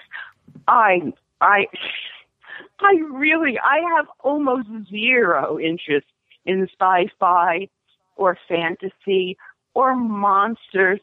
I grew up wanting to be an English professor. I, I'm a biographer of Edgar Allan Poe. I'm a follower of the the decadent movement of the 19th century. You know, I mean, monster movies. Ray Harryhausen. Who are these people? It's like I had no no knowledge of these people or that it was important to know who Rick Baker mm-hmm. was, you know, or I had no idea like what made one special effect better than another or why anyone would want to watch a movie like The Metaluna Mutant or The Creature from the Black Lagoon. I mean, ha- I had no idea and you know, I you know, to me, I see it as, you know, it's an obsession. It's a, you know, a certain kind of fetish. And I have many of my own, but those are in it. It's like the films, the films I want to make are about the hidden secrets of Edgar Allan Poe, you know, or biographical, So- you know, films like Merchant Ivory. Yeah, so it's kind of funny that So you so you moved on from kind of these films and you followed your started following your path more in literature and, and, and things like that. I mean, yeah, I and writing writing novels writing. and writing Yeah. biography and uh about 20 years ago I became deeply involved with Edgar Allan Poe and uh I have a Poe website called Poe Revealed. Um it helps to enter my last name since there are so many Poe websites, but if you enter Cirile along with Poe Revealed, you're sure to find it. Uh We'll put it uh, we'll put it in the show notes for sure, so people can find it. Do you have anything uh, published about Edgar Allan Poe out right now, or is it, or is this something you're you've been compiling? I've been compiling a lot. I've lectured to um, the Poe. Oh, I want to get the name right. The Poe Museum at Richmond, I believe, is it its most current title. And I lectured there on Poe Day, which was very exciting during the Poe bicentennial. And I lectured on my extremely contentious views that Poe did have an illegitimate child. So, uh, yeah, as usual, I like doing things left of center. what what got you in- interested in Edgar Allan Poe as far as this level of of you know research and stuff? Was it something you'd always been interested your whole life, or was there something that's kind of sparked that interest? That's really a good question. Um, someone came to John. I mean, I've always liked Edgar Allan Poe, but I was never a special fan of his, mostly because of his associations with horror and the fact that I didn't particularly like horror. So I didn't really read much Poe, you know? Um, John Fasano was interested in doing a script about Poe at West Point. And someone, Michael Sipley, who's now an editor for the New York Times, was actually the one who came up with the idea of doing something that was a, a murder mystery about Poe at West Point.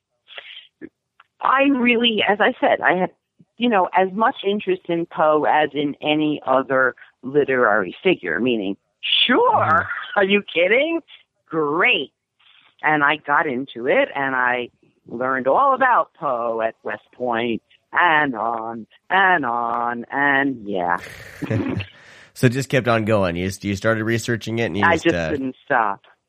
Just That tends to be my tendency with pretty much anything. Once I get into it, I pretty much can't stop. And so, what is your passion now? What what, what are you doing? Uh, you're you're a teacher, is uh, I recall what you say? What, what you were saying earlier? Um, I'm a teacher by training, um, and by uh, by experience, and just sort of by attitude. That I I think I messaged you like for an insight into me. If you know Black Roses, I am Matthew Morehouse. You know the character, the character of, and I mean clearly I don't mean I am John Martin, although I did cast John Martin for my own particular uh, reasons because he looked like. Clark Gable. Yes, and I am I have been obsessed with Clark Gable my entire life. So he could actually put on quite a good Clark Gable, and he was the Marlboro man. So yeah, okay. Yes. So he became a good hero, and you know to cast an English teacher as the good guy who's trying to get people to read, but also who wants to be someone perceived as approachable, um, who students can come to with their stuff and be able to trust them. Uh, You know, it's sort of a bit of self flattery, like if a lawyer wrote a character who was incredibly sympathetic. so yeah, I mean, I've I've always had that very strong desire to teach and to protect to protect kids, protect kids. hmm It's always been of interest to me, and you know, I am a parent of three, so you know, I always have kids on my mind of all ages whenever I'm writing. Uh, speaking of kids, one of um, I don't know if you know this, Sean, but one of our, uh, well, I guess in a way, colleagues, I guess you could say, um, but James James Rocky, who's a big bigger blogger writer now, he's actually in. Black Roses. He plays one of the What? students. Yeah, Oh, He's, you're um, kidding. Who, who's yeah, at the high he- school? yeah, yeah. He's at the like the round table when all the kids are talking in the circle. Oh no! Yeah, Are you yeah, I think he's he's in the red shirt, I believe. The Oh. the red shirt, yeah. But anyways, he's Oh, he's a that's friend. He's a friend friend of mine. He goes to the movie festivals. He's actually one of the you know bigger writers out there. oh, that's Um, great. yeah. So his his own, first first and only uh, film, but yeah, he has a little bit, bit part in that film. Yeah. Wow. So it's weird, but yeah, it's it's. I just figured I'd interject that because a lot of people know who James Rocky is. That is So- really interesting. That's cool. I mean, it, it's it's cool to be able to talk about these these two flicks. I mean, I I I think I mean looking back on like heavy metal movies, Brad. I'm I'm the three movies that really, whenever I think heavy metal horror, I think of uh, Rock and Roll Nightmare. I think of Black Roses, and I think Yeah. of Trick or Treat. Wow. So, like, those are the three movies. Thank you. So to have two two of those movies, You guys know, are involved with. be so. direct- Yeah, Yeah, that's, that's awesome. and Driller. Let's start. Yeah, And thriller. I mean, again, for you know, you have to think of how hypocritical is a woman who says she's not interested in horror, but made a film that the last scene is zombies fucking in a graveyard. so, just how honest am I when I say, yeah, I just sort of got into Edgar Allan Poe? I mean, you know, I, I think I'm. I think I'm, uh, yeah, I think I'm wrong. well, I mean, it's it's it's a pleasure to be able to talk to you ab- about these films. Brad, did you have anything else um, before we close that that you wanted to bring up? Um, Uh, no, but you can you can buy Driller through Wild's Eye website. Uh, Wild Eye Oh, released good. it. oh, Um, Yes, I you can- apologize for it in advance, people. If you want to see But Michael Jackson have a huge penis, um, It is worth that's where you go. the the uh, the driller, as we call him, as opposed to the Michael or the Michael Jackson guy. Um, the Michael Jackson guy with the enormous squirting werewolf dick. it's worth watching. It's at least worth getting it to fast forward to that scene. the bedroom scene is something Yes. that you can just have on repeat because it. La- I think it lasts about thirty minutes, and it's the most entertaining thing that you'll probably see. So It's my favorite. it's my favorite scene. Um, it's my favorite scene in the film, and my other favorite scene is the one that's. Um, maybe I shouldn't say this. The sort of the sort of necrophilia theme. Um, yeah, is in the cave with the Gregorian chants. Yeah, I'm also very happy with that scene. That's one scene that I can say I really got everything I wanted as a director. And, you know, I, I have to say, I am a confirmed feminist. to say I, I am most certainly a feminist. And if someone watches that scene and they think it's degrading to, wa- to women, fuck them. Fuck them. well, this is also I Women think, in you know- Month for us too. So this is another important Yeah. thing is that uh, this is Women in well, I Horror. So am there's a- yeah, Yes, I I was gonna say it's yes. we're hitting we're hitting two things. We got a twofer here, I guess you could say. Is that a thing? you. Do people say twofers? Is that a thing? Well, not not hyphen. It would probably be better, but you know, I think so. yeah. well, Yeah. writer, producer, lunatic, certified lunatic. Okay, I- I, am a definite multi hyphenate then. yeah. Well, I think I, I think it's me. I mean, what you said about you know being a feminist and then but then being involved with these films, you know, with where there is rampant sexuality, even even in in Black Roses. Um, oh, but I think I'd love to talk about that, but I think we're out of time. I'd love to oh, talk about well, the we, we, we can we can free up some time. Believe me. Um, Well, I could I could tell you in one minute about the gratuitous sure. sex in both Rock and Roll Nightmare and Black Roses. Want me to in like Please do. as quickly as possible? You can Um, take Oh, your time too. No, no, no need to Yeah. rush it. Oh, This is all okay. Well, we, if um, we'll sit down for another story. We don't care. please sit down. I'll tell you about John Thor and the sho- famous shower scene from Rock and Roll Nightmare that destroyed his marriage.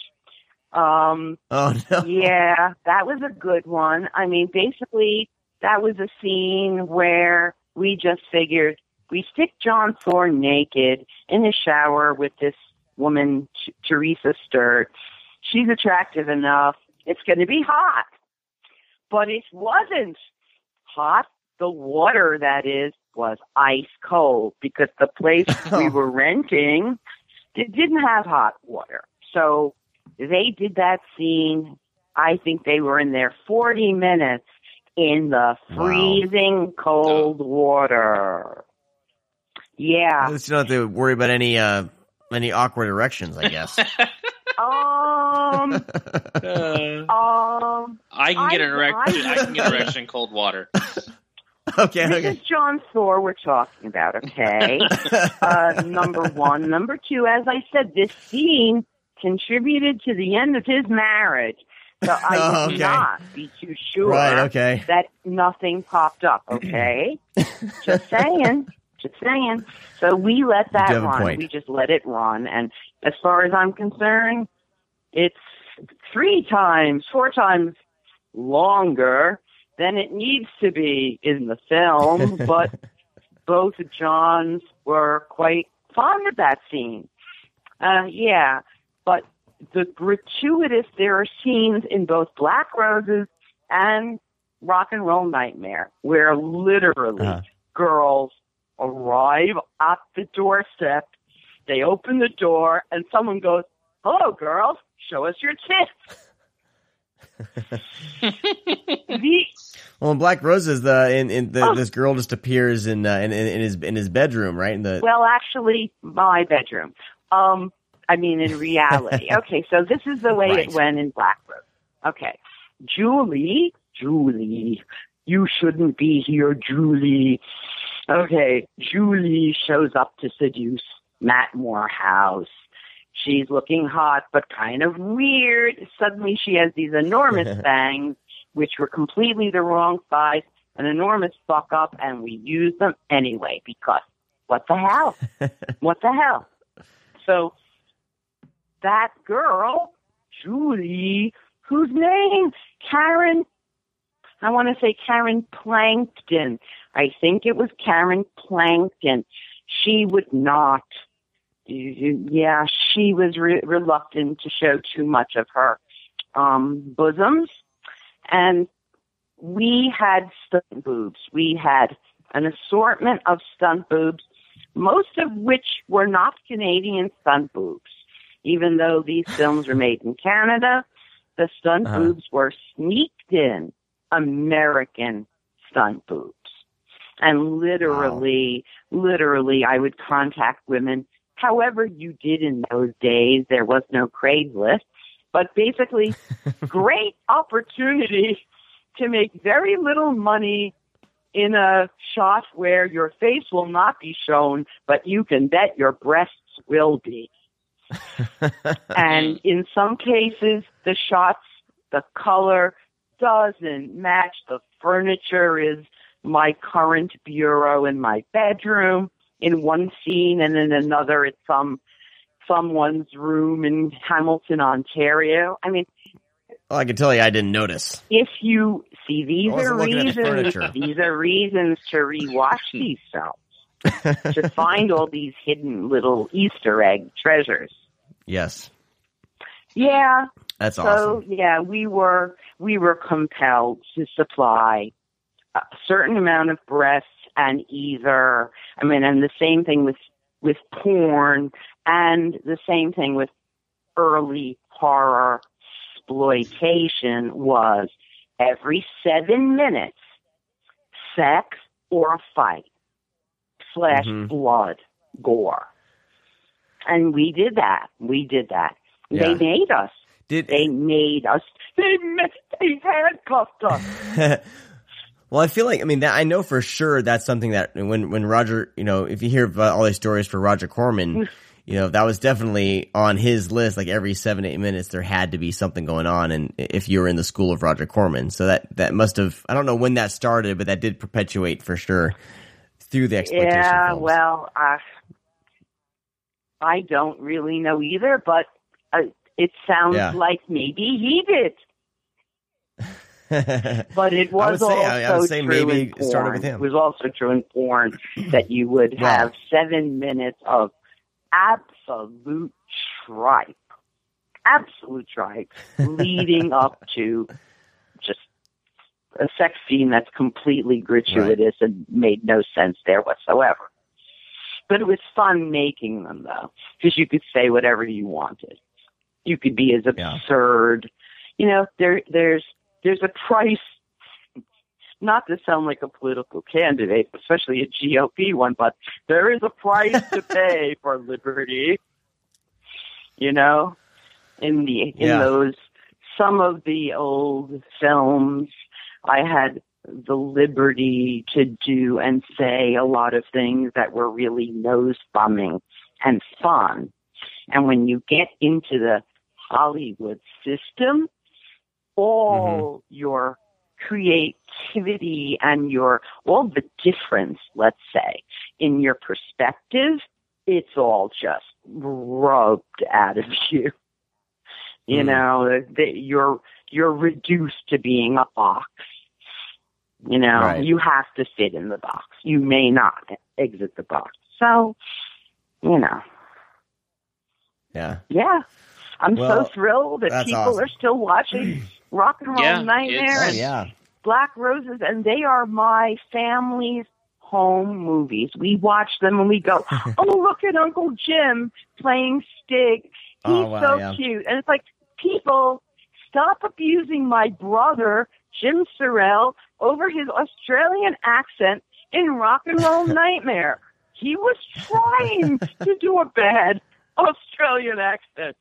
That was the idea. And then people complain that he suddenly loses his accent like he forgot and no, that was the point was that when Stig became evil, he got an American accent. That was the show, how evil he had become. He no longer had a That's bad Australian accent. So, you know, say what you want, but don't be mocking on my bro, okay? Yeah. Yeah, enjoy enjoy films. Don't rip them apart. Just uh, sit back and enjoy, especially yeah. these films. I uh, mean, have- I mean, on a good time. movie where we were, I mean, literally all together, you know, like a family for a week, you know, living Yeah. on Campbell's soup and tuna fish combined to survive. uh, we were just a big family trying to make a little movie. That's awesome. Well, I mean these these movies are going to be around for for quite some time. I mean, people are going to be re- rediscovering these uh, every year, and um and we we will definitely we definitely spread the word about these films every year. I feel like I do. I feel like every year I'm talking Oh about yeah, these movies. Oh. we, we Uh, talk a about couple- these a few movies. times. You're all the best. Totally, Yeah. totally. You're all the best. Well, Cynthia, this is a rock Thank you. Invasion. Yeah, hell yes. Um, Cynthia, thank you so much for taking the time and, and talking to, to us Oh, about these films. Um, like we're we we are fans, and uh, we we do love love the films, and uh, like I said, I, I hope more and more people continue to rediscover these. Oh, uh, me too. Me too. And anyone you need or want to contact, you know, to do a podcast or to refer you to someone else, you know, you know where to find me, Will do. right. Thank you. of course, yeah. Yeah, Brad- and Brad you know, you guys info. can hit me up on Facebook under my actual real name, Cynthia Cirile. And I will answer I will do that. you, Yeah, definitely. too. Awesome. I'm just that kind of person. Where I really, really appreciate everyone who watches these films. I am like just thrilled every time I hear something. I just hear someone watched one of them and I just smile and basically shake my head, but in Awesome. wonder.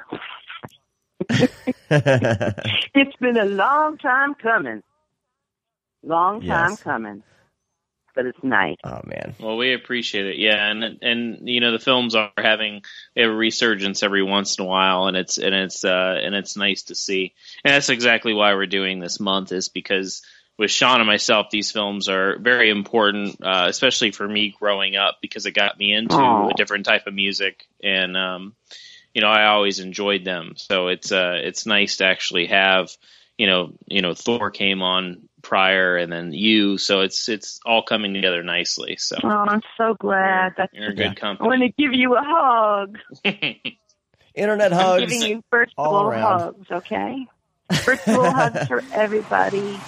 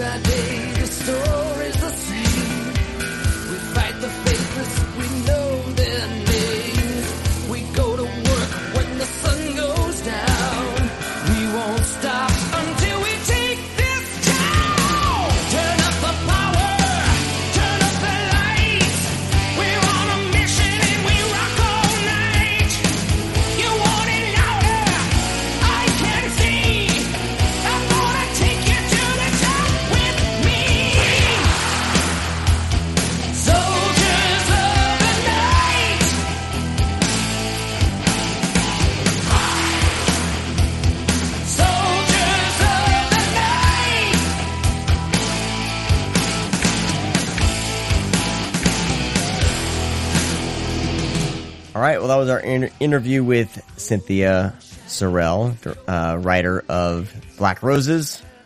Um, a favorite of ours, that flick. BJ, And the director of Driller. Oh yeah, yeah. Mm-hmm. Director of Driller. Uh, Um, BJ, I need to ask you what are, what are your, your thoughts on on Black Roses in general, the flick?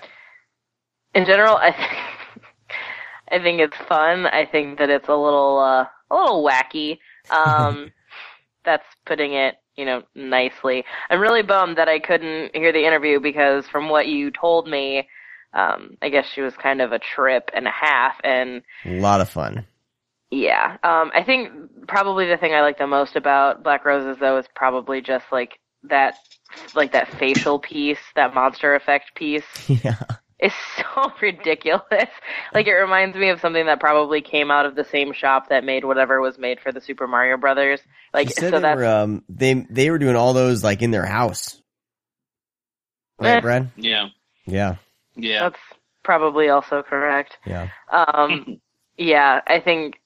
I mean, it can get a little repetitive at moments, but uh, I think that it's. I think it's fun. I mean, I, I like all of the heavy metal movies that we're talking about. I think that they're all, at the very least, they're all fun. Yeah. Awesome. Well, let's jump into our segments here. Let's kick things off with Stream Screams. Nate, wake up! There's something very important I forgot to tell you. Don't fucking scream at me. Scream, I'll break your neck. Don't scream, miss. Don't scream. We are talking oh. Dee Snider's Strangeland. Oh yeah! TM. Here we go. In this small town, Check this guy out. on this quiet street, Now we can talk to him one on one. an unspeakable evil is stalking the net. What kind of name is Captain Howdy? He found a series of symmetrically placed puncture wounds. Two's tortured. Welcome to my world, detective.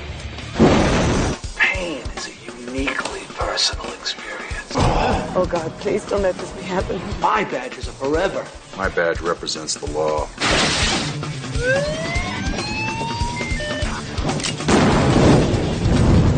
I'll kill him. Trust me. That's better. There's nowhere to run. There's no place to hide. Find me. He's got this town wired. Ah! Gotta love this technology. Kevin Gage, Ready to come in? Elizabeth Pena, What have you done with my daughter? Robert Englund. Somebody's gotta take that boy out. Dee Snider. So much flesh, so little time. The hunt has begun. I Wanna play ball, Scarecrow? Strangeland. Written by Dee Snider. yes. Directed by. Somebody that never really worked again. Well, Yeah. Yeah, uh, like, what's his John What's the guy's name? John Pieplow, Pieplow. Yep, never probably It- worked again. Never it, heard that uh, name ever. It was not recognizable. Uh, starring Dee Snider.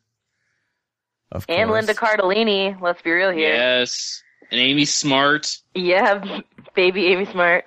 and Kevin Gage, Robert who always plays the best badass. Yeah, Robert Englund. I would say England. England. Horrible. I say Englund. I don't know if any of us. I are think it's saying England. I think it is. Um. So Anyway, what what a movie! I'm I just basically just Well- finished watching this, and I'm still processing it. wait, is this your first time?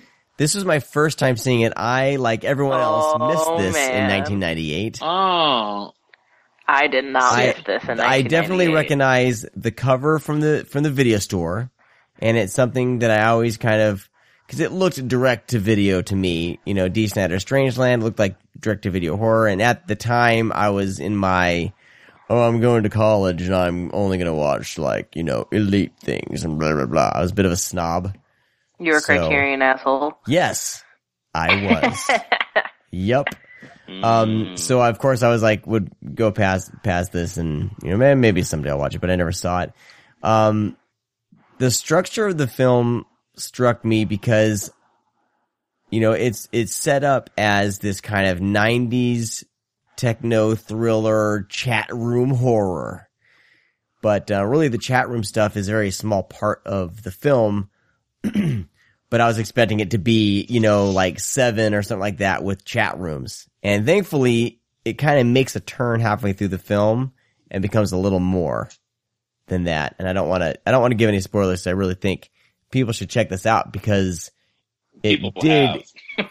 If they haven't, if they're I like think me you're and alone haven't, on this. am I alone? Uh, I I don't know, man. I think this is this is something that definitely found its audience Did it? when Okay. it hit VHS. Okay. Yeah. Um, because it, it definitely had a limited release, but it was promoted like on MTV and like the promotion for this film was a lot. Like Okay. there's tra- Well- I remember seeing trailers, but it didn't open wide. It Hmm. opened very very small from what I can remember, and it didn't even come around.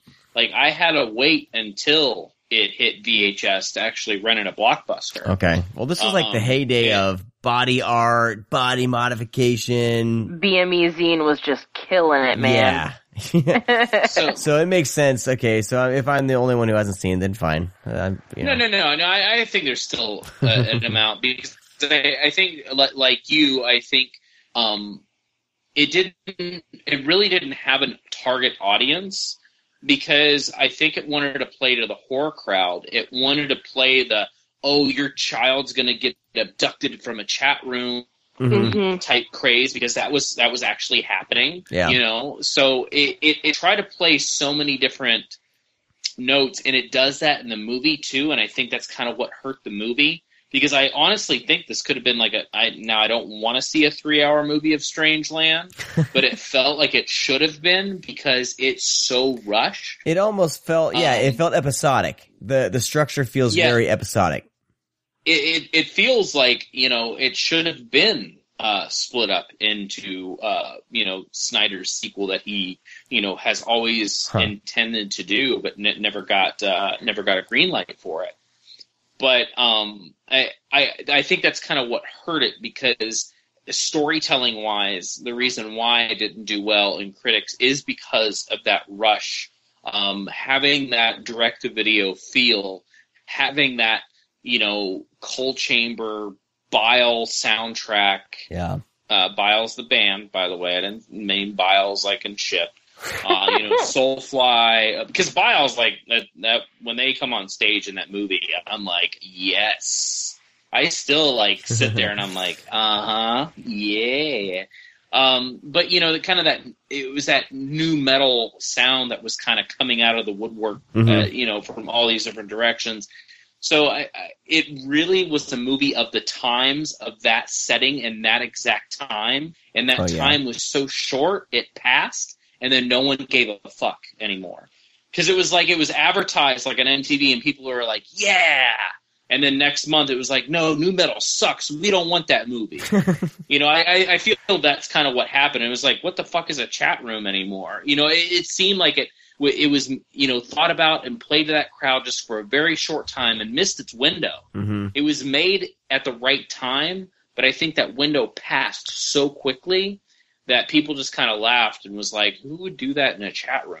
Who who would go Yeah. somewhere? When No, did, you're Mi- absolutely when did right. MySpace start up? I'm, I feel like this get, it kind of like chat rooms. Well, because it, was like chat rooms, then MySpace went up, then everyone went to MySpace and things like that. The, MySpace was that? was, Was that in the- pretty. in the it was you. Yeah, it was in the 2000s, but you had a couple more, couple more years for that. Like, Yeah, I'm trying to think, had like, when chat rooms died out. first. yeah, because Strangeland, you got to think is 1998. Yeah. Um, Chat rooms died out when dial-up kind of passed yeah, ar- around around that time. It, the AOL days that that was kind of the chat room yeah, yeah, time was the AOL days. And once AOL kind of passed, like I mean, people still use AOL like for email, which I always laugh when people have A- AOL email addresses. But um, you know, I, I, I think I think that was kind of around around that time is like maybe 98, 99, the chat room craze kind of fell through because we got instant messenger hmm instead, you know, and we had AOL Instant Messenger, and that kind of took place over chat rooms. because And chat what rooms what so kind of happened what kind of happened with the chat room thing too as well is that it also had to deal with the accessibility of the internet. Not everybody had it So you didn't have the availability to talk to all of your friends Right. all the time. So you talked to who you had available, which meant chat rooms. So then Right. when the internet became more accessible and you had all of your friends, you know, that kind of took away the, you know, scary, scary online predator world because you weren't talking to strangers anymore. You were talking to people you actually knew. Yeah. Which is why it always cracks me up whenever I see these ads now for like scary people on Facebook that are trying to get your kids. You have to use your real fucking name. Yeah. Like that that isn't real like it, obviously it's still an issue. It's you know, it's, It's still a bit thing, but harder. It's Like not, they have yeah, to jump not through a lot of hoops. yeah, it's not as easy to like be a creep on the internet as it used to be. Twitter, on the other hand, you can be a fucking creep on Twitter Yeah, you can be a cr- creep on Twitter, and Twitter and Snapchat. Instagram. And oh God, yeah, and Snap.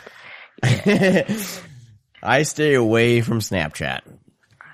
Snapchat's really fun though. It's super fun. Captain fun. Howdy wouldn't stay away from No, Snapchat. Captain yeah, Howdy would you not. pictures of pierced dicks. So, but I mean, I, I still like the film because you know it is it, it it does play a big part in nostalgia. Um, watching Dee Snider play a serial killer is one of a kind. You don't really get that Yeah. kind of entertainment these days. Um, Linda Cardellini, she is just super fucking cute all the time, whether it's Freaks and Geeks or she's playing Daphne and Scooby Doo. she is always super adorable. And, um, you know, for nostalgia purposes, I still enjoy some of that soundtrack. Yeah. Uh, I, I wouldn't listen to it uh, very much, but, you know, when it comes on, I'm like, oh man, I remember that song. I remember liking Vile, you know, um, but I don't know. I I think the film does have something to offer, but it does have that, you know, USA direct to video, um, you know, feel to it. I, I, I do agree with that. yeah. It was fun. I, I mean, think that- I, I had fun with it though.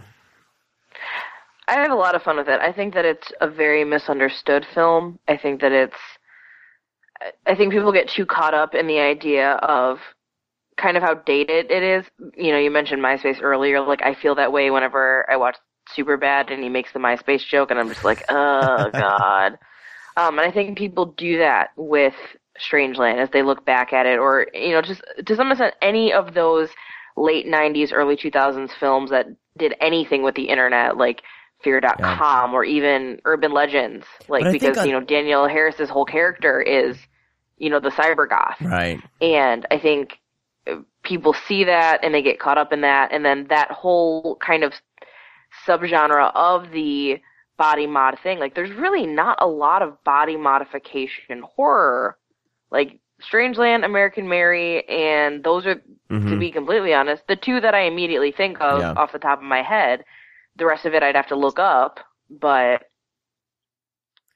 I think this one does like the, but it, this handles the technology like they don't try to future it up. You know what I mean? It's it's it's what it No, was it's at the time, basic. and it's very Yeah. basic. And even even his video is all choppy, and it looks it, it's it's not like. Um, what was the movie we talked about last week? Oh, Turbulence Three, where they're somehow broadcasting and everyone is able to see in in fluid video. Like this one, it at least keeps the technology current to the time. So it almost could be, you know, a period piece. Yeah. You know what I mean? 20 years but it, from now. But it also you know. doesn't go into super detail. Like Right. they don't show them signing into a chat room. It's you know very brief because you know at that at that point in time it was you know not everybody had the internet like BJ Yeah. said. So there are those times where you know it has to be explained. You know when she's like, "Oh, there's a chat room. You can click on a member's profile." Yeah. Now we're sitting there watching it like, uh, That's no funny. shit. Yeah. But yeah, I we've all seen time- Catfish. We know how this Yeah. goes down. right. Yeah, it had to be explained just a little bit better. That's Um, funny. I think and I feel like think- they explained body modification more than than chat rooms though in this one. You know that scene where this Yeah, guy's absolutely. like I think that's the, The ambulance that's the driver. smart route. Because I think at a time, you know, you have to like as a filmmaker, um, you know, and that's why I kind of really hate when movies acknowledge pop culture because it's like when you mention LiveJournal, when you mention uh, MySpace, when you're mentioning Facebook, dude, this shit is gonna go away, Oh, I just dated our show. Like- Sorry. Huh? I just I just dated our show. I apologize. Those of you listening 20 years from now. Well, no, you do that, and I think that was the smart thing that um, you know Strangeland did is they didn't go into detail of where they're going or Right. what you know website they're using. They just used chat rooms and instant messenger, and we'll always have instant messenger because we have text messaging, so Yep. it's easy, easy, easily relatable. Text messaging is never going to go away. Facebook, more than likely. MySpace, already kind of gone. You know, No, it's it's gone. it's one of those, huh? Oh, it's gone. MySpace No, no, gone. I'm saying th- that's that's just the nature of the social media beast. But I think with with uh, with Dee Snider with with this, they played it really smart because they didn't reference it all that much. And like I said, they tr- they crammed this three hour movie into like an hour and a half. And I, I don't think they really. They, and another thing that's the reason why it kind of hurt the film because they don't go into detail on a lot of things. Well, yeah, because there's movie. there's three definite pieces to this film. There's the beginning chat room stuff, there's the rehabilitation stuff, and then there's the after, you know, with the the neighborhood people and and and then with the detective. You know, there's like three Yeah, distinct storylines going on in this film. Yeah, and it moves incredibly fast. Yeah, there's one point where I was Um, like, I'm like, this person got kidnapped again. Like, when did that happen? you blink and like Yeah. somebody's gone. because they do the build up and then he discovers and i think the discovery uh, works at an appropriate time but it feels like the rehabilitation should have lasted a little bit longer Yeah. and then him coming back and you know terrorizing these people that feels like another movie. Yeah. you know uh, you know i'm not saying this is a great idea or a great story that could have spawned you know a series but i kind of wish that it did because i feel that if it did that route and maybe took its time it would be more talked about and more loved. Hmm so. If it was like an HBO miniseries, hbo could have been. miniseries, Cause, well, they, they have to get away with the, the gore and stuff and the nudity, you know. Or Showtime. Probably more Showtime, yeah I don't think. This is a, this is a So, Showtime. but I don't know. It, give it a shot. It's on DVD from Lionsgate. It's on Vudu. You can you can rent it on there. Um, It looked you really know, good, so man. Anyways, It looked. I watched it, the it, HD. it, it looks. Yeah, it looks better than than most of the shit that's out there. yeah. So, um, yeah, I would I would definitely gi- give it a shot. Absolutely. Um, and, and- Captain and Howdy it is sounds like- such a cool character. Yeah, and Dee Snider does a decent job. There's a couple moments where his lines, like, he it's a little too philosophical sometimes. but you know he is a he is a fun character. He'll go on his rants, and I don't think Dee Snider is cut out for kind of the monologue driven things. But like you know his obvious kind of like you know his one liners that he does that he references uh, uh, Freddy Krueger um, a few times throughout the film. I think that's a lot of fun because I mean, obviously, it's his one of his inspirations, and he has you know Robert uh, Englund in the film. What do you think of Robert like, he Englund's is- character in this movie? I I mean, he plays Robert Englund. He anytime Robert Englund is out of the Freddy makeup, he Yeah. plays like the crazed redneck. Yeah. Yep. Paper Brigade, So man, it- it- all day. Yeah, it, it it it it works. I love But, the you know, scene where he's just, watching like, TV and his wife walks in and she's kind of weirdly dancing. That scene's great. Oh no, that's great. But how about like it, that's that's the thing is there's more substance to that even scene because you have this guy who is so afraid of you know kids being kidnapped and tortured, but he's obviously watching some kind of child pornography. yeah, uh, he's or, watching some know, sort of this- violent, more of a violent, rapish porn. Yeah, like a snuff film. Yeah. Like yeah, it's definitely a rapey a rapey uh porno. But it's like he's sitting there in his fucking, you know, boots Tidy and whities. his legs spread with his tidy whities and it's like at that point in time you're like, man, I really hope uh, you know, cu- fucking Captain Howdy comes back now. Yeah. Like there is that kind of turn of events where you kind of feel bad for him, Oh yeah, at yeah. one split second you you do feel bad for him and that's why i think the film would have been so much better if they did take it a little bit slower and made the film a little bit longer to kind of you know dive into that. Because i, I re- there could have been the justification but it happened so quick you're like oh of course i want captain howdy uh you know to to to to die. Right. or you know I, I don't I don't want to see this creep because he's an awful awful person and he is. But it's fun when they try to make you feel sympathy for um for the character so and then plus like BJ said he's super fun like when he's fucking hanging from the tree and he falls down and he says what a rush you know it's just like that line alone I just you know it that that's the reason. Those are the types of reasons I love I love uh, Strangeland. TM. You got to say TM. I think TM. or Dee Snider will Dee Snider will sue us. All right.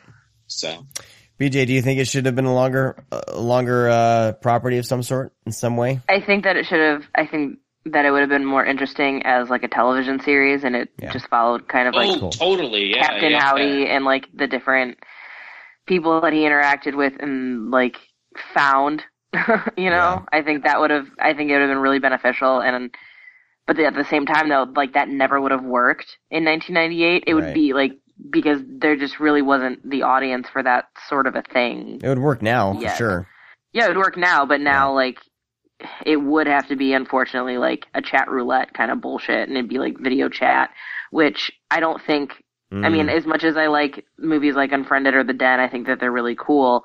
Um there's something so much more sinister to not being able to see who Yeah. you're talking to. agreed. yeah. And that There's, um, yeah.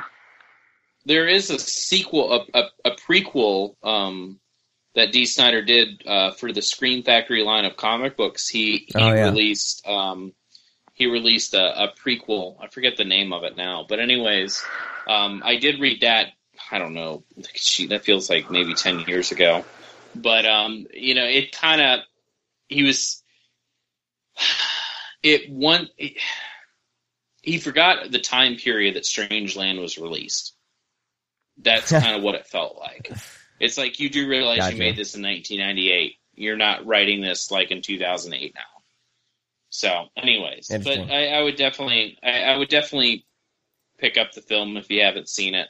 Uh, it's one of the better 90s horror films out there, but that's also not saying much. Like, it's not great. That's the thing. It's not fucking great or anything. It's just a lot of fucking fun. Yeah, it's good. It's And- solid. Yeah. So, anyways, was the best thing I watched today. Second to, uh, you know, it's better than Hitman Agent 47.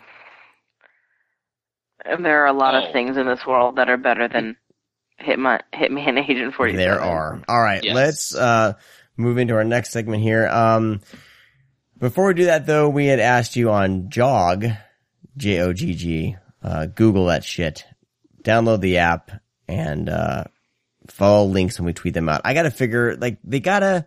I like the idea. I'm not sure if it's working. I'm into week number three here, and we got like two replies, and they're both the exact same fucking thing. Exact same soundtrack. My question was, uh, what is your favorite heavy metal soundtrack? I'm only going to play one of them because the other one gets cut off and he seconds, uh, this one. So this is, uh, Thomas, Thomas Miles, uh, telling us his favorite heavy metal horror soundtrack. My favorite heavy metal soundtrack would have to be The Crow from 1994. It has bands such as Pantera, Rollins Band, The Cure, Nine Inch Nails, Rage Against the Machine. Um, amazing bands came out at a uh, amazing time for music, and just an all around great soundtrack. And that's it. And then Jordan Carey comes in and says, The Crow. Come on, people. I'm frustrated with this jog thing. they- it's because no one bit. wants to be on video. I know. Well, I'm gonna see if there's something else where we can pose a question and get audio responses. I mean, there's got to be something else other than, easier other than this because I think uh, everyone's trying to download the app and everyone's trying to reply. And then we had some. I know two people for sure that tried to reply and the and the, the damn thing didn't work. So, well, I'm gonna figure something out. Um, for for next week eh, or next time. I like the idea of including our listeners on the show like this. I just got to find a better way to do it. So Yeah. I'm still experimenting. But um, I said my favorite soundtrack was uh, Trick or Treat for heavy metal horror because that's like the first one that I bought. But uh, what about what about you guys? What are your do you have a favorite heavy metal horror soundtrack, Brad Mm, or BJ? Um, The Crow. you suck. I don't know. Like The Crow's great, but that's definitely more industrial than it. Yeah, Like it does have Pantera and Rage Against the Machine, but that fucking soundtrack to me feels like pure industrial, like '90s. yeah, Like, I mean, it does have those types of metal songs, but that that music doesn't really play in the movie all that much. Um, it's mostly like Nine Inch Nails and like The Cure and shit Mhm. like that. So, but anyways, I mean, I as far as heavy metal soundtracks go, I would be right there with you with um with Trick or Treat. yeah. I, I think Fastway's uh, um, entire album they did dedicated uh, to to that um, to um, Trick or Treat is fantastic. It, it has you know it's specifically made for the film as well, so you have you know you have that teenage angst in there. You have you know depression. You have um, you have the violence. You have that kind of feel good rock music at the same time. Mhm. Which talking about feel good rock music, I think the highest point in Strangeland is when that movie ends with um, Twisted Sister's, um, uh, Heroes, uh, the hero song. I Mhm. forget the name of the title now. What is it? Heroes Never Die or something Yeah, I don't know. I don't know off the top of my head. But anyways, it. I mean, but side note. But I, yeah, I think Trick or Treat's uh, one of the better uh, better soundtracks. How about you, BJ? I've got two that I really Ooh. like. Whoa! Oh, I Okay, know, settle right? down. Okay. Um, so it's kind of a cheat, but I really don't care. um, I really, really like the soundtrack to Nightmare on Elm Street 3 Dream Warriors Mm-hmm. because I really like Dokken. Yeah, Um, yeah, Dawkins. So that's always going to be up there for me, uh, 100%. And then the one that's more of a cheat than anything is uh, Kiss Meets Phantom of the Park because they horrendously lip sync all of their hits. it's, oh man, the lip syncing is really off, but I also am a, I'm pretty ride or die for Kiss. It's, it's kind of unhealthy. Um, in terms of my love of metal, I like my glam rock. I like my teased hair. I like my men in leather spandex and sequins. That's the metal that I like. Uh, I love it so much. I proudly own Whitesnake concert VHS tapes. I don't give Oh. a fuck. Hell yeah. I love it. Kidding me? Um, I like my so- in spandex and sequins too. Yeah, I just I, I can't help it. That's that's always what I've what I've loved. So those are my those are my two favorite. Awesome. Very cool. Speaking of Kiss, let's move into our VHS. Oh my God. Nikki. Well, here we are at last. Right where we ought to be. Video. Oh my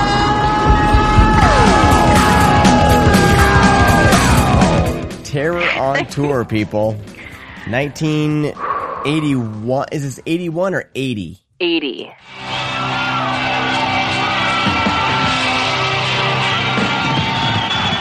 They play at murder. In Terror on Tour.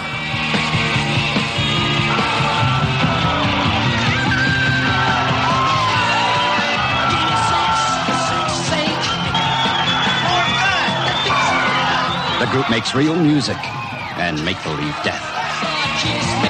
I wonder what would happen if we threw a real body in.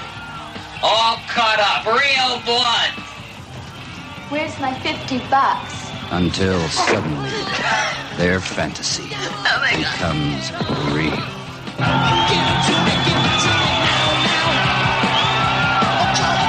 This and is I wish that this movie would have been made a few years later so that it would have been like in the heart of the glam Yeah. metal phase because it would have been a totally different film.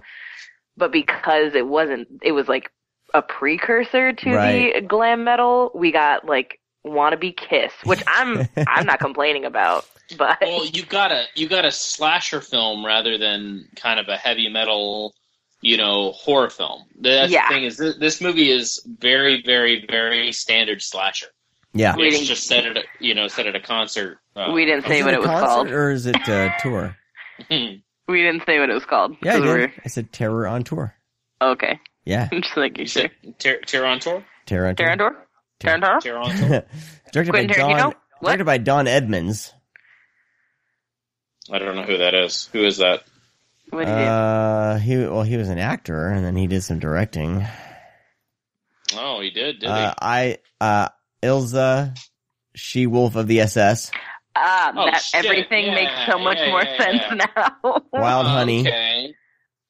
Yeah, yeah, yeah, yeah, yeah, yeah, yeah, yeah. Southern Double Okay. Cross, and then the I uh, don't know Ilsa, harem keeper of the oil sheiks. And yeah, you could say just Ilsa. Ilsa. Yeah, you don't say Ilsa. Yeah, Ilsa. have you never seen any of the Il- Ilsa movies? No, uh, um, Ilsa, she wolf of this of the SS was on. Someone there was like a German Blu-ray that I almost bought, but it was like f- almost forty bucks. But the cover was amazing. But I want to Yeah. see it really bad. I need to, you know, it's it's. I was going through my Nazi Nazi exploitation, and uh, someone was like, "Show me the cover of her," and like, oh god, what a cover! amazing. Wow, Yeah. erotic. There's oh, there's Ilsa, the Tigress of Siberia of Siberia too. That's the that's Yeah, the cover that I he saw. didn't- He, did, he didn't do that one though. No, but No. He only did the other two movies. I know. I know God who he is now. So, but yeah, Terror on Tour because it also was in the seventies. This movie's from made in the seventies. This was made in the eighties. So Mhm. this is probably towards uh because this guy. something you're yawning. Yeah, you're gonna I'm make trying all to everyone remember. right now is yawning right now. Listening because it's fucking Terror on Tour. I wouldn't say it's a yawn-worthy one. No, Uh, no. The it has but I, it has its It- moments. there is some yawn. There is some yawn. Like the beginning is a lot of fun. Uh, once the story starts to set up with uh, with the singers, like you know, getting dressed and putting their makeup on, that works. However, right when the killing starts is kind of when it falls flat, Mm-hmm. but and doesn't really pick up until like the last. Because I think the last fifteen minutes are super strong. Oh, I think dude, they're the ending gold. is. I think the last like yeah, the last fifteen minutes are great, and the ending to the movie is a lot of fucking fun because it's not traditional at all. no, it, Like, it's you're almost like, wait a second, is it fucking over? Like Yeah, I don't we- understand. in, in a traditional film, we would have had about ten to fifteen minutes more, you know, to to basically tie it all up. Yeah, But but they don't, and it's it's great. I think it's great for it. One thing Yeah, I, I wonder no, though, no, like I- they got this makeup on, and they're just making out with chicks left and right, Mm-hmm. and That's- nobody's. that's what you do. But but these women are not getting black makeup all over their lips and white makeup all over their face and other areas. Yeah, because they Is get this- the good shit. This Is this a special kind of Yeah, makeup? Is there dude, makeup that they're does that? billionaires. They have billion dollar makeup. Okay. If 'Cause you the get the make- good I mean- stuff, it doesn't come off. I guess. I is that a thing? I mean, BJ is the expert. You're the stage stage performance expert. Yeah, I'm currently doing this podcast, and I still have old age makeup on for my show, and I'm trying to wipe it off, and I know that it's not going to happen. But if you went in and just slobbered all over Zach right now, would it get out? Would I- it would no, it transfer it to would him? still be it would still be on my face because Okay. you use a setting powder. okay. I Well, recommend. Ben Nye translucent powder. It's real good. And you it's do real see cheap. they're putting on makeup for like an hour and a half Well, in this okay. movie, right? well, I, I didn't know if that was just a, a budgetary thing. Dude, or they're like we gotta always, stretch this thing always out. putting on makeup. They're Well, you know, you know that this film was shot in seven days, right? Because that's a thing. Oh, that's really? a real thing. Wow. Seven That- whole that- that days. ex- it explains a lot because of kind of the there's a few scenes where it's like, "Hey, what's up? Oh, nothing. Going to this concert. How about you? Oh, Yeah. gonna have fun. All right, see you later." And the scene ends, and it's like, "What? What was the purpose?" It feels like we have this much battery life on this camera, guys. Yeah. We got to get this in and out. Hey, my car broke down. You got the money Yomi? No. But you don't have the money. Do you have the money for me? No, I don't got the money for me for you. But why don't you got the money for me? As they're walking, you know, that went on for way too long. Seems like that. Yes. All right, no, I, I agree. It's it, but that explains a lot. This movie was shot in seven days. Wow. It really shows for And the most four the four guys, I looked them up on IMDb afterwards, and they like the four clowns really haven't done anything since then. And by really haven't, I mean they literally have done nothing since then. So I don't know if they were just looking for musicians that could maybe act Mhm. or how they found these guys, but they haven't done anything. Well, the clowns are a real band. I mean, the clowns aren't a real band, but the people that played the clowns are a real band. Correct? Isn't that what it is? I don't know. I didn't No? get that far in my research. All I know is I was really psyched because the guy who plays Dave Cherry is, or uh, who's who plays Cherry is named Dave Galluzzo, and I was like, hey, maybe you're related to Rob G. I don't know. Hmm. I'm gonna look, make him look through that family tree. Mm. Did uh I mean from a script perspective, did you guys get confused at all during this as far as how many guys there were putting on the clown makeup? Cuz you know, the one of the there's roadies four. guys was doing it to get chicks, as he says, cuz he's not good with ladies. So he puts on the Right. makeup so he can wander around. But that's that's Herb. Yeah, I think that that Herb, that Herb. becomes Yeah. very similar to you know the the latter Halloween films when everybody's wearing a Michael Myers mask. Yeah. I think No, that that, no, that would be five. That would be five people putting on makeup. Then. yeah. Yeah. All right. So yeah, I guess I did get. But then you see another guy who wants to do it too, and then there's possibly another guy. It's like, I, you know, all these clowns running around. I just had a hard time kind of following, and then getting, you know, the explanation. I guess there really is no explanation. There's no why given in this, really, which I, which I guess makes it great.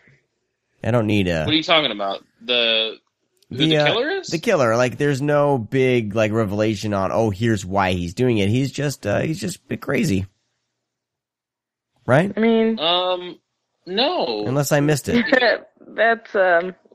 Oh, Brad, would you like to s- school Well, he our has an issue here? with he has an issue with with the girls and stuff like that. But I mean, that's that's pretty much it. There's no big, you know, he doesn't get on a soapbox and explain why he's doing everything. Well, no. I mean, there's no like big, mo- like you know, big speaking scene. But I mean, we're all like, we b- truly believe that it's you know Herb that's putting on the makeup and and killing everybody. But in, in reality, spoiler alert, we have Tim, who is a- his name's Tim, right? I believe his name's Tim. Yeah. Yeah. But the manager Yeah. is, is the one.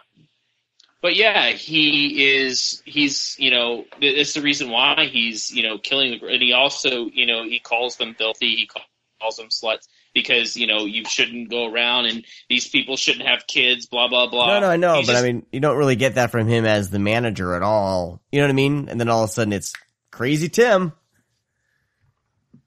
Tim's always been crazy. I, I mean, I'm kind of confused of what what you're saying that you didn't I'm- understand though. Of like why he's doing it. It's just He's- you know, Is it because like he never indicated it? he just goes. and He just goes. He's just crazy all of a sudden. Where in in Well, his scenes before I as think it manager got Tim, because these guys are sleeping with. Because the thing is, they're killing the groupies. Right. These guys are putting on this makeup, putting on these shows, getting all this attention, banging all these chicks, and the manager just sits by and just lets it all happen. It's, it's mainly out of jealousy, and Gotcha. he, he Okay. hates women. Yeah, the way you got to think about it too is it's it's the Scooby Doo reveal where Yeah, there's yeah, a lot totally. of Mhm. there's a lot of creepy people going around, and then you're really focusing thinking that it's one person, and then it ends up being the the person that has indicated nothing, the person that, and Yeah. to some extent, indicates that they're totally cool with this. Um, surprise, they're actually the bad guy. Scooby Doo, Well, yeah. what's up? That- well, that's that's what I was getting at. It was there's no, you know, it's not hinted really at at all. It is a surprise, but it's yeah, it's yeah. a Scooby Doo ending. It's, It's- you know it's- 101, man. awesome. So Yeah. I think it's I think it's fun. I'll probably never watch it again, but yeah, it was a one timer for sure. Great VHS cover though. yeah, Yeah. really cool. but definitely a film that could y- use uh, a decent release because this movie really does look like shit. Oh, don't worry. Code Red will release it for 30 bucks next year, probably. I really hope not. That's what they've been doing. They've been, they're, they're, they just announced, uh, Deadly Dreams. Yeah, I know. we I talked saw about. I think that Yeah. this would be a, a good suit for like a vinegar syndrome. I think they could probably do something cool with it. Yeah. I think it falls in their wheelhouse of weird stuff. And plus, like, if you're if you're a fan of like the Ilsa films, like maybe they could wheel it in with that sort of directorial thing. I don't know. They Yeah. do good work. They're I good think, boys. I think, it, I think they can do it. They, this would be right in there. This would make sense with them for sure. Yep. Yeah, no, I I, I completely. This is a And- and- this is a movie that could possibly um make a good remake. I would agree with that. Why don't you do it, Sean? Show us how remakes should be done. Oh yeah, okay, because I have so much experience. and experience you with can filming. you can explain you can explain why Tim wants to kill everybody. I would, I would, I would subtly do it though. So on your second watch, you're like, "Oh shit, I missed that." Right? So no another- no big another sweeping thing- monologues. no, no, no Well, big another thing speaking monologues, but you know, You kind of It miss everything in the layered in movie because it's so fucking dark. yeah, yeah. Like I don't think they had one light in this entire movie. no, They spent all their money on grease paint. No. They must have yeah spent money on that makeup. That's awesome. All right, I don't have very much else to say about this movie. Yep. Me neither. Okay, all right. It's fun. It's Um, heavy it's on- metal. it's, clowns. It's in its vi- it's it's uh fully available on the YouTubes. If you want to go that route, and yeah, watch it. it's yeah, it's If you're very curious. expensive, probably on tape. The VHS is I looked it up, um, like forty bucks, I think at least. I could be wrong. 40? It's a little. Forty. That's it's Yeah. not Yeah, worth it's forty for the bucks. VHS. Yeah, it's been a, Somebody said they saw a DVD on eBay, and I was like, uh, that's a VHS rip bootleg. Absolutely. Yeah, it's never been released on This just never got a DVD release. So, but yeah, you know, I think if, if, if, I mean, the movie itself, yeah, it is what it is, but if someone came along and made a really cool Blu-ray out of this with some really fun features, you know, it could be, it, would be a buy. Not for 30 bucks. I would, would love to hear about shooting this in seven days. Oh, yeah. Like, that's a documentary I would like to watch. Totally. Think round everyone But up. the director is dead. He's dead. Mhm. But I'm sure the, I'm sure there's other people enough enough people around that would could still have some fun stories. That 'Cause- want to 'cause talk about the movie. if you, yeah, if you think about like shooting a film in seven days, like that is right there It's bonkers. is crazy, and there's got to be a ton of stories for you know because things get wild when you're moving it that quick. Yeah. All right, so that was uh, Terror on Tour from 1980. Check it out if you want. Um. All right. Well, that's going to do it for this week's show, you guys. Oh, we got to. Are we going to Yeah. close on a downer? We're going to close on a downer. Vanity. You always do. Vanity died. Well, I didn't want to. I didn't want to open up with it. I didn't want to. You know. But I mean, you know, Vanity. Yeah, but you the, close with it. the gorgeous Vanity. Um, her. What's her? re- What what was her real name? Um, I don't know, and I'm a dick Um, for not knowing. Denise Katrina Matthew- Matthews. Denise. Denise yeah, Matthews. Denise Matthews was. her- Yeah, she's. I mean, she's had some health issues, some uh, kidney issues, and um, abdominal illness, and so she passed away at the time of this recording on uh, on Monday. But uh, she was fifty seven, and but it just is, it's a shame. But uh, go check out her movies. Of course, we've talked about you know her most amazing movie already. Um, Yes. Never wait. Never too young to die. Never too young to die. The Last Dragon and Action Jackson. So Yep. make sure you you find those. And um, she's been in some videos, right? Or she had a her song She "Nasty Girl" was Prince produced for by a while. Prince. Yeah. Yeah. Yep. So I just, I mean, she's she's someone that I've known was around, but I didn't really, you know, until we started this podcast and you talked about uh, "Never Too Young to Die," and I looked up that scene. I was Im- im- immediately like, why didn't I didn't I pay attention to Vanity sooner?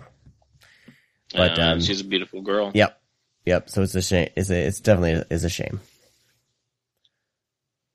So with that, Yep. Thanks. Thanks for With that- a- Let's thank our sponsors, guys. yeah, yeah. Um, we're gonna for sure. We're gonna close out heavy metal horror month with. We'll do a drawing next week. I'll round up everyone who has sent me um pictures of their transactions. So if you go, if you support any of our sponsors, if you support uh Tex Montana, the kick, their Kickstarter, yeah, support Texas, Montana. please do. there's only a few more days. Make that your number one priority. If you're gonna if you're gonna spend something, spend it on Tex Montana. We'll survive. Um, we'll have links in the show notes here, but it's also on Kickstarter. Just in on Kickstarter.com, type in Tex Montana, you'll find it. Please, please, please donate to them. We would love to see this movie released next month. Um, also, Coffee Shop of Horrors. Uh, if you buy any coffee from them, make sure you use the code SCREAMCAST to get 10% off. Grindhousevideo.com. Anything over $25, if you use the code SCREAMCAST10, you get 10% off. And, and, uh, so if you send us any transactions from any of those, uh, we will definitely put your name into the drawing. We'll do a, a drawing next week. Um, and also inkspatters.com, Kevin Spencer. Uh, buy, I, thi- I believe he has some t-shirts and stuff still up on there. But, uh, and Wolfmen of Mars. and Wolfmen of Mars. So if you buy Wolfmen of Mars album, you buy anything from uh, Kevin Spencer. God damn it, is it inkspatters.net? you need to start writing things porno. down. I always I get them both confused. It's inkspatters.com. Uh, if you buy Wolfmen of Mars has their vinyl coming out with through Mondo. It's a beautiful thing. So if you buy any of those things, let us know. Read me at the screamcast.com. Send me a screenshot of the transaction. You'll be entered into the drawing. All right. I think that about does it. Of course, check us out at thescreamcast.com. That's our links to Twitter, Facebook, and all that shit on there. So with that said, we'll talk to all you guys next week. Bye bye. Bye. See ya. Oh, don't tell me you're leaving. The party's just begun.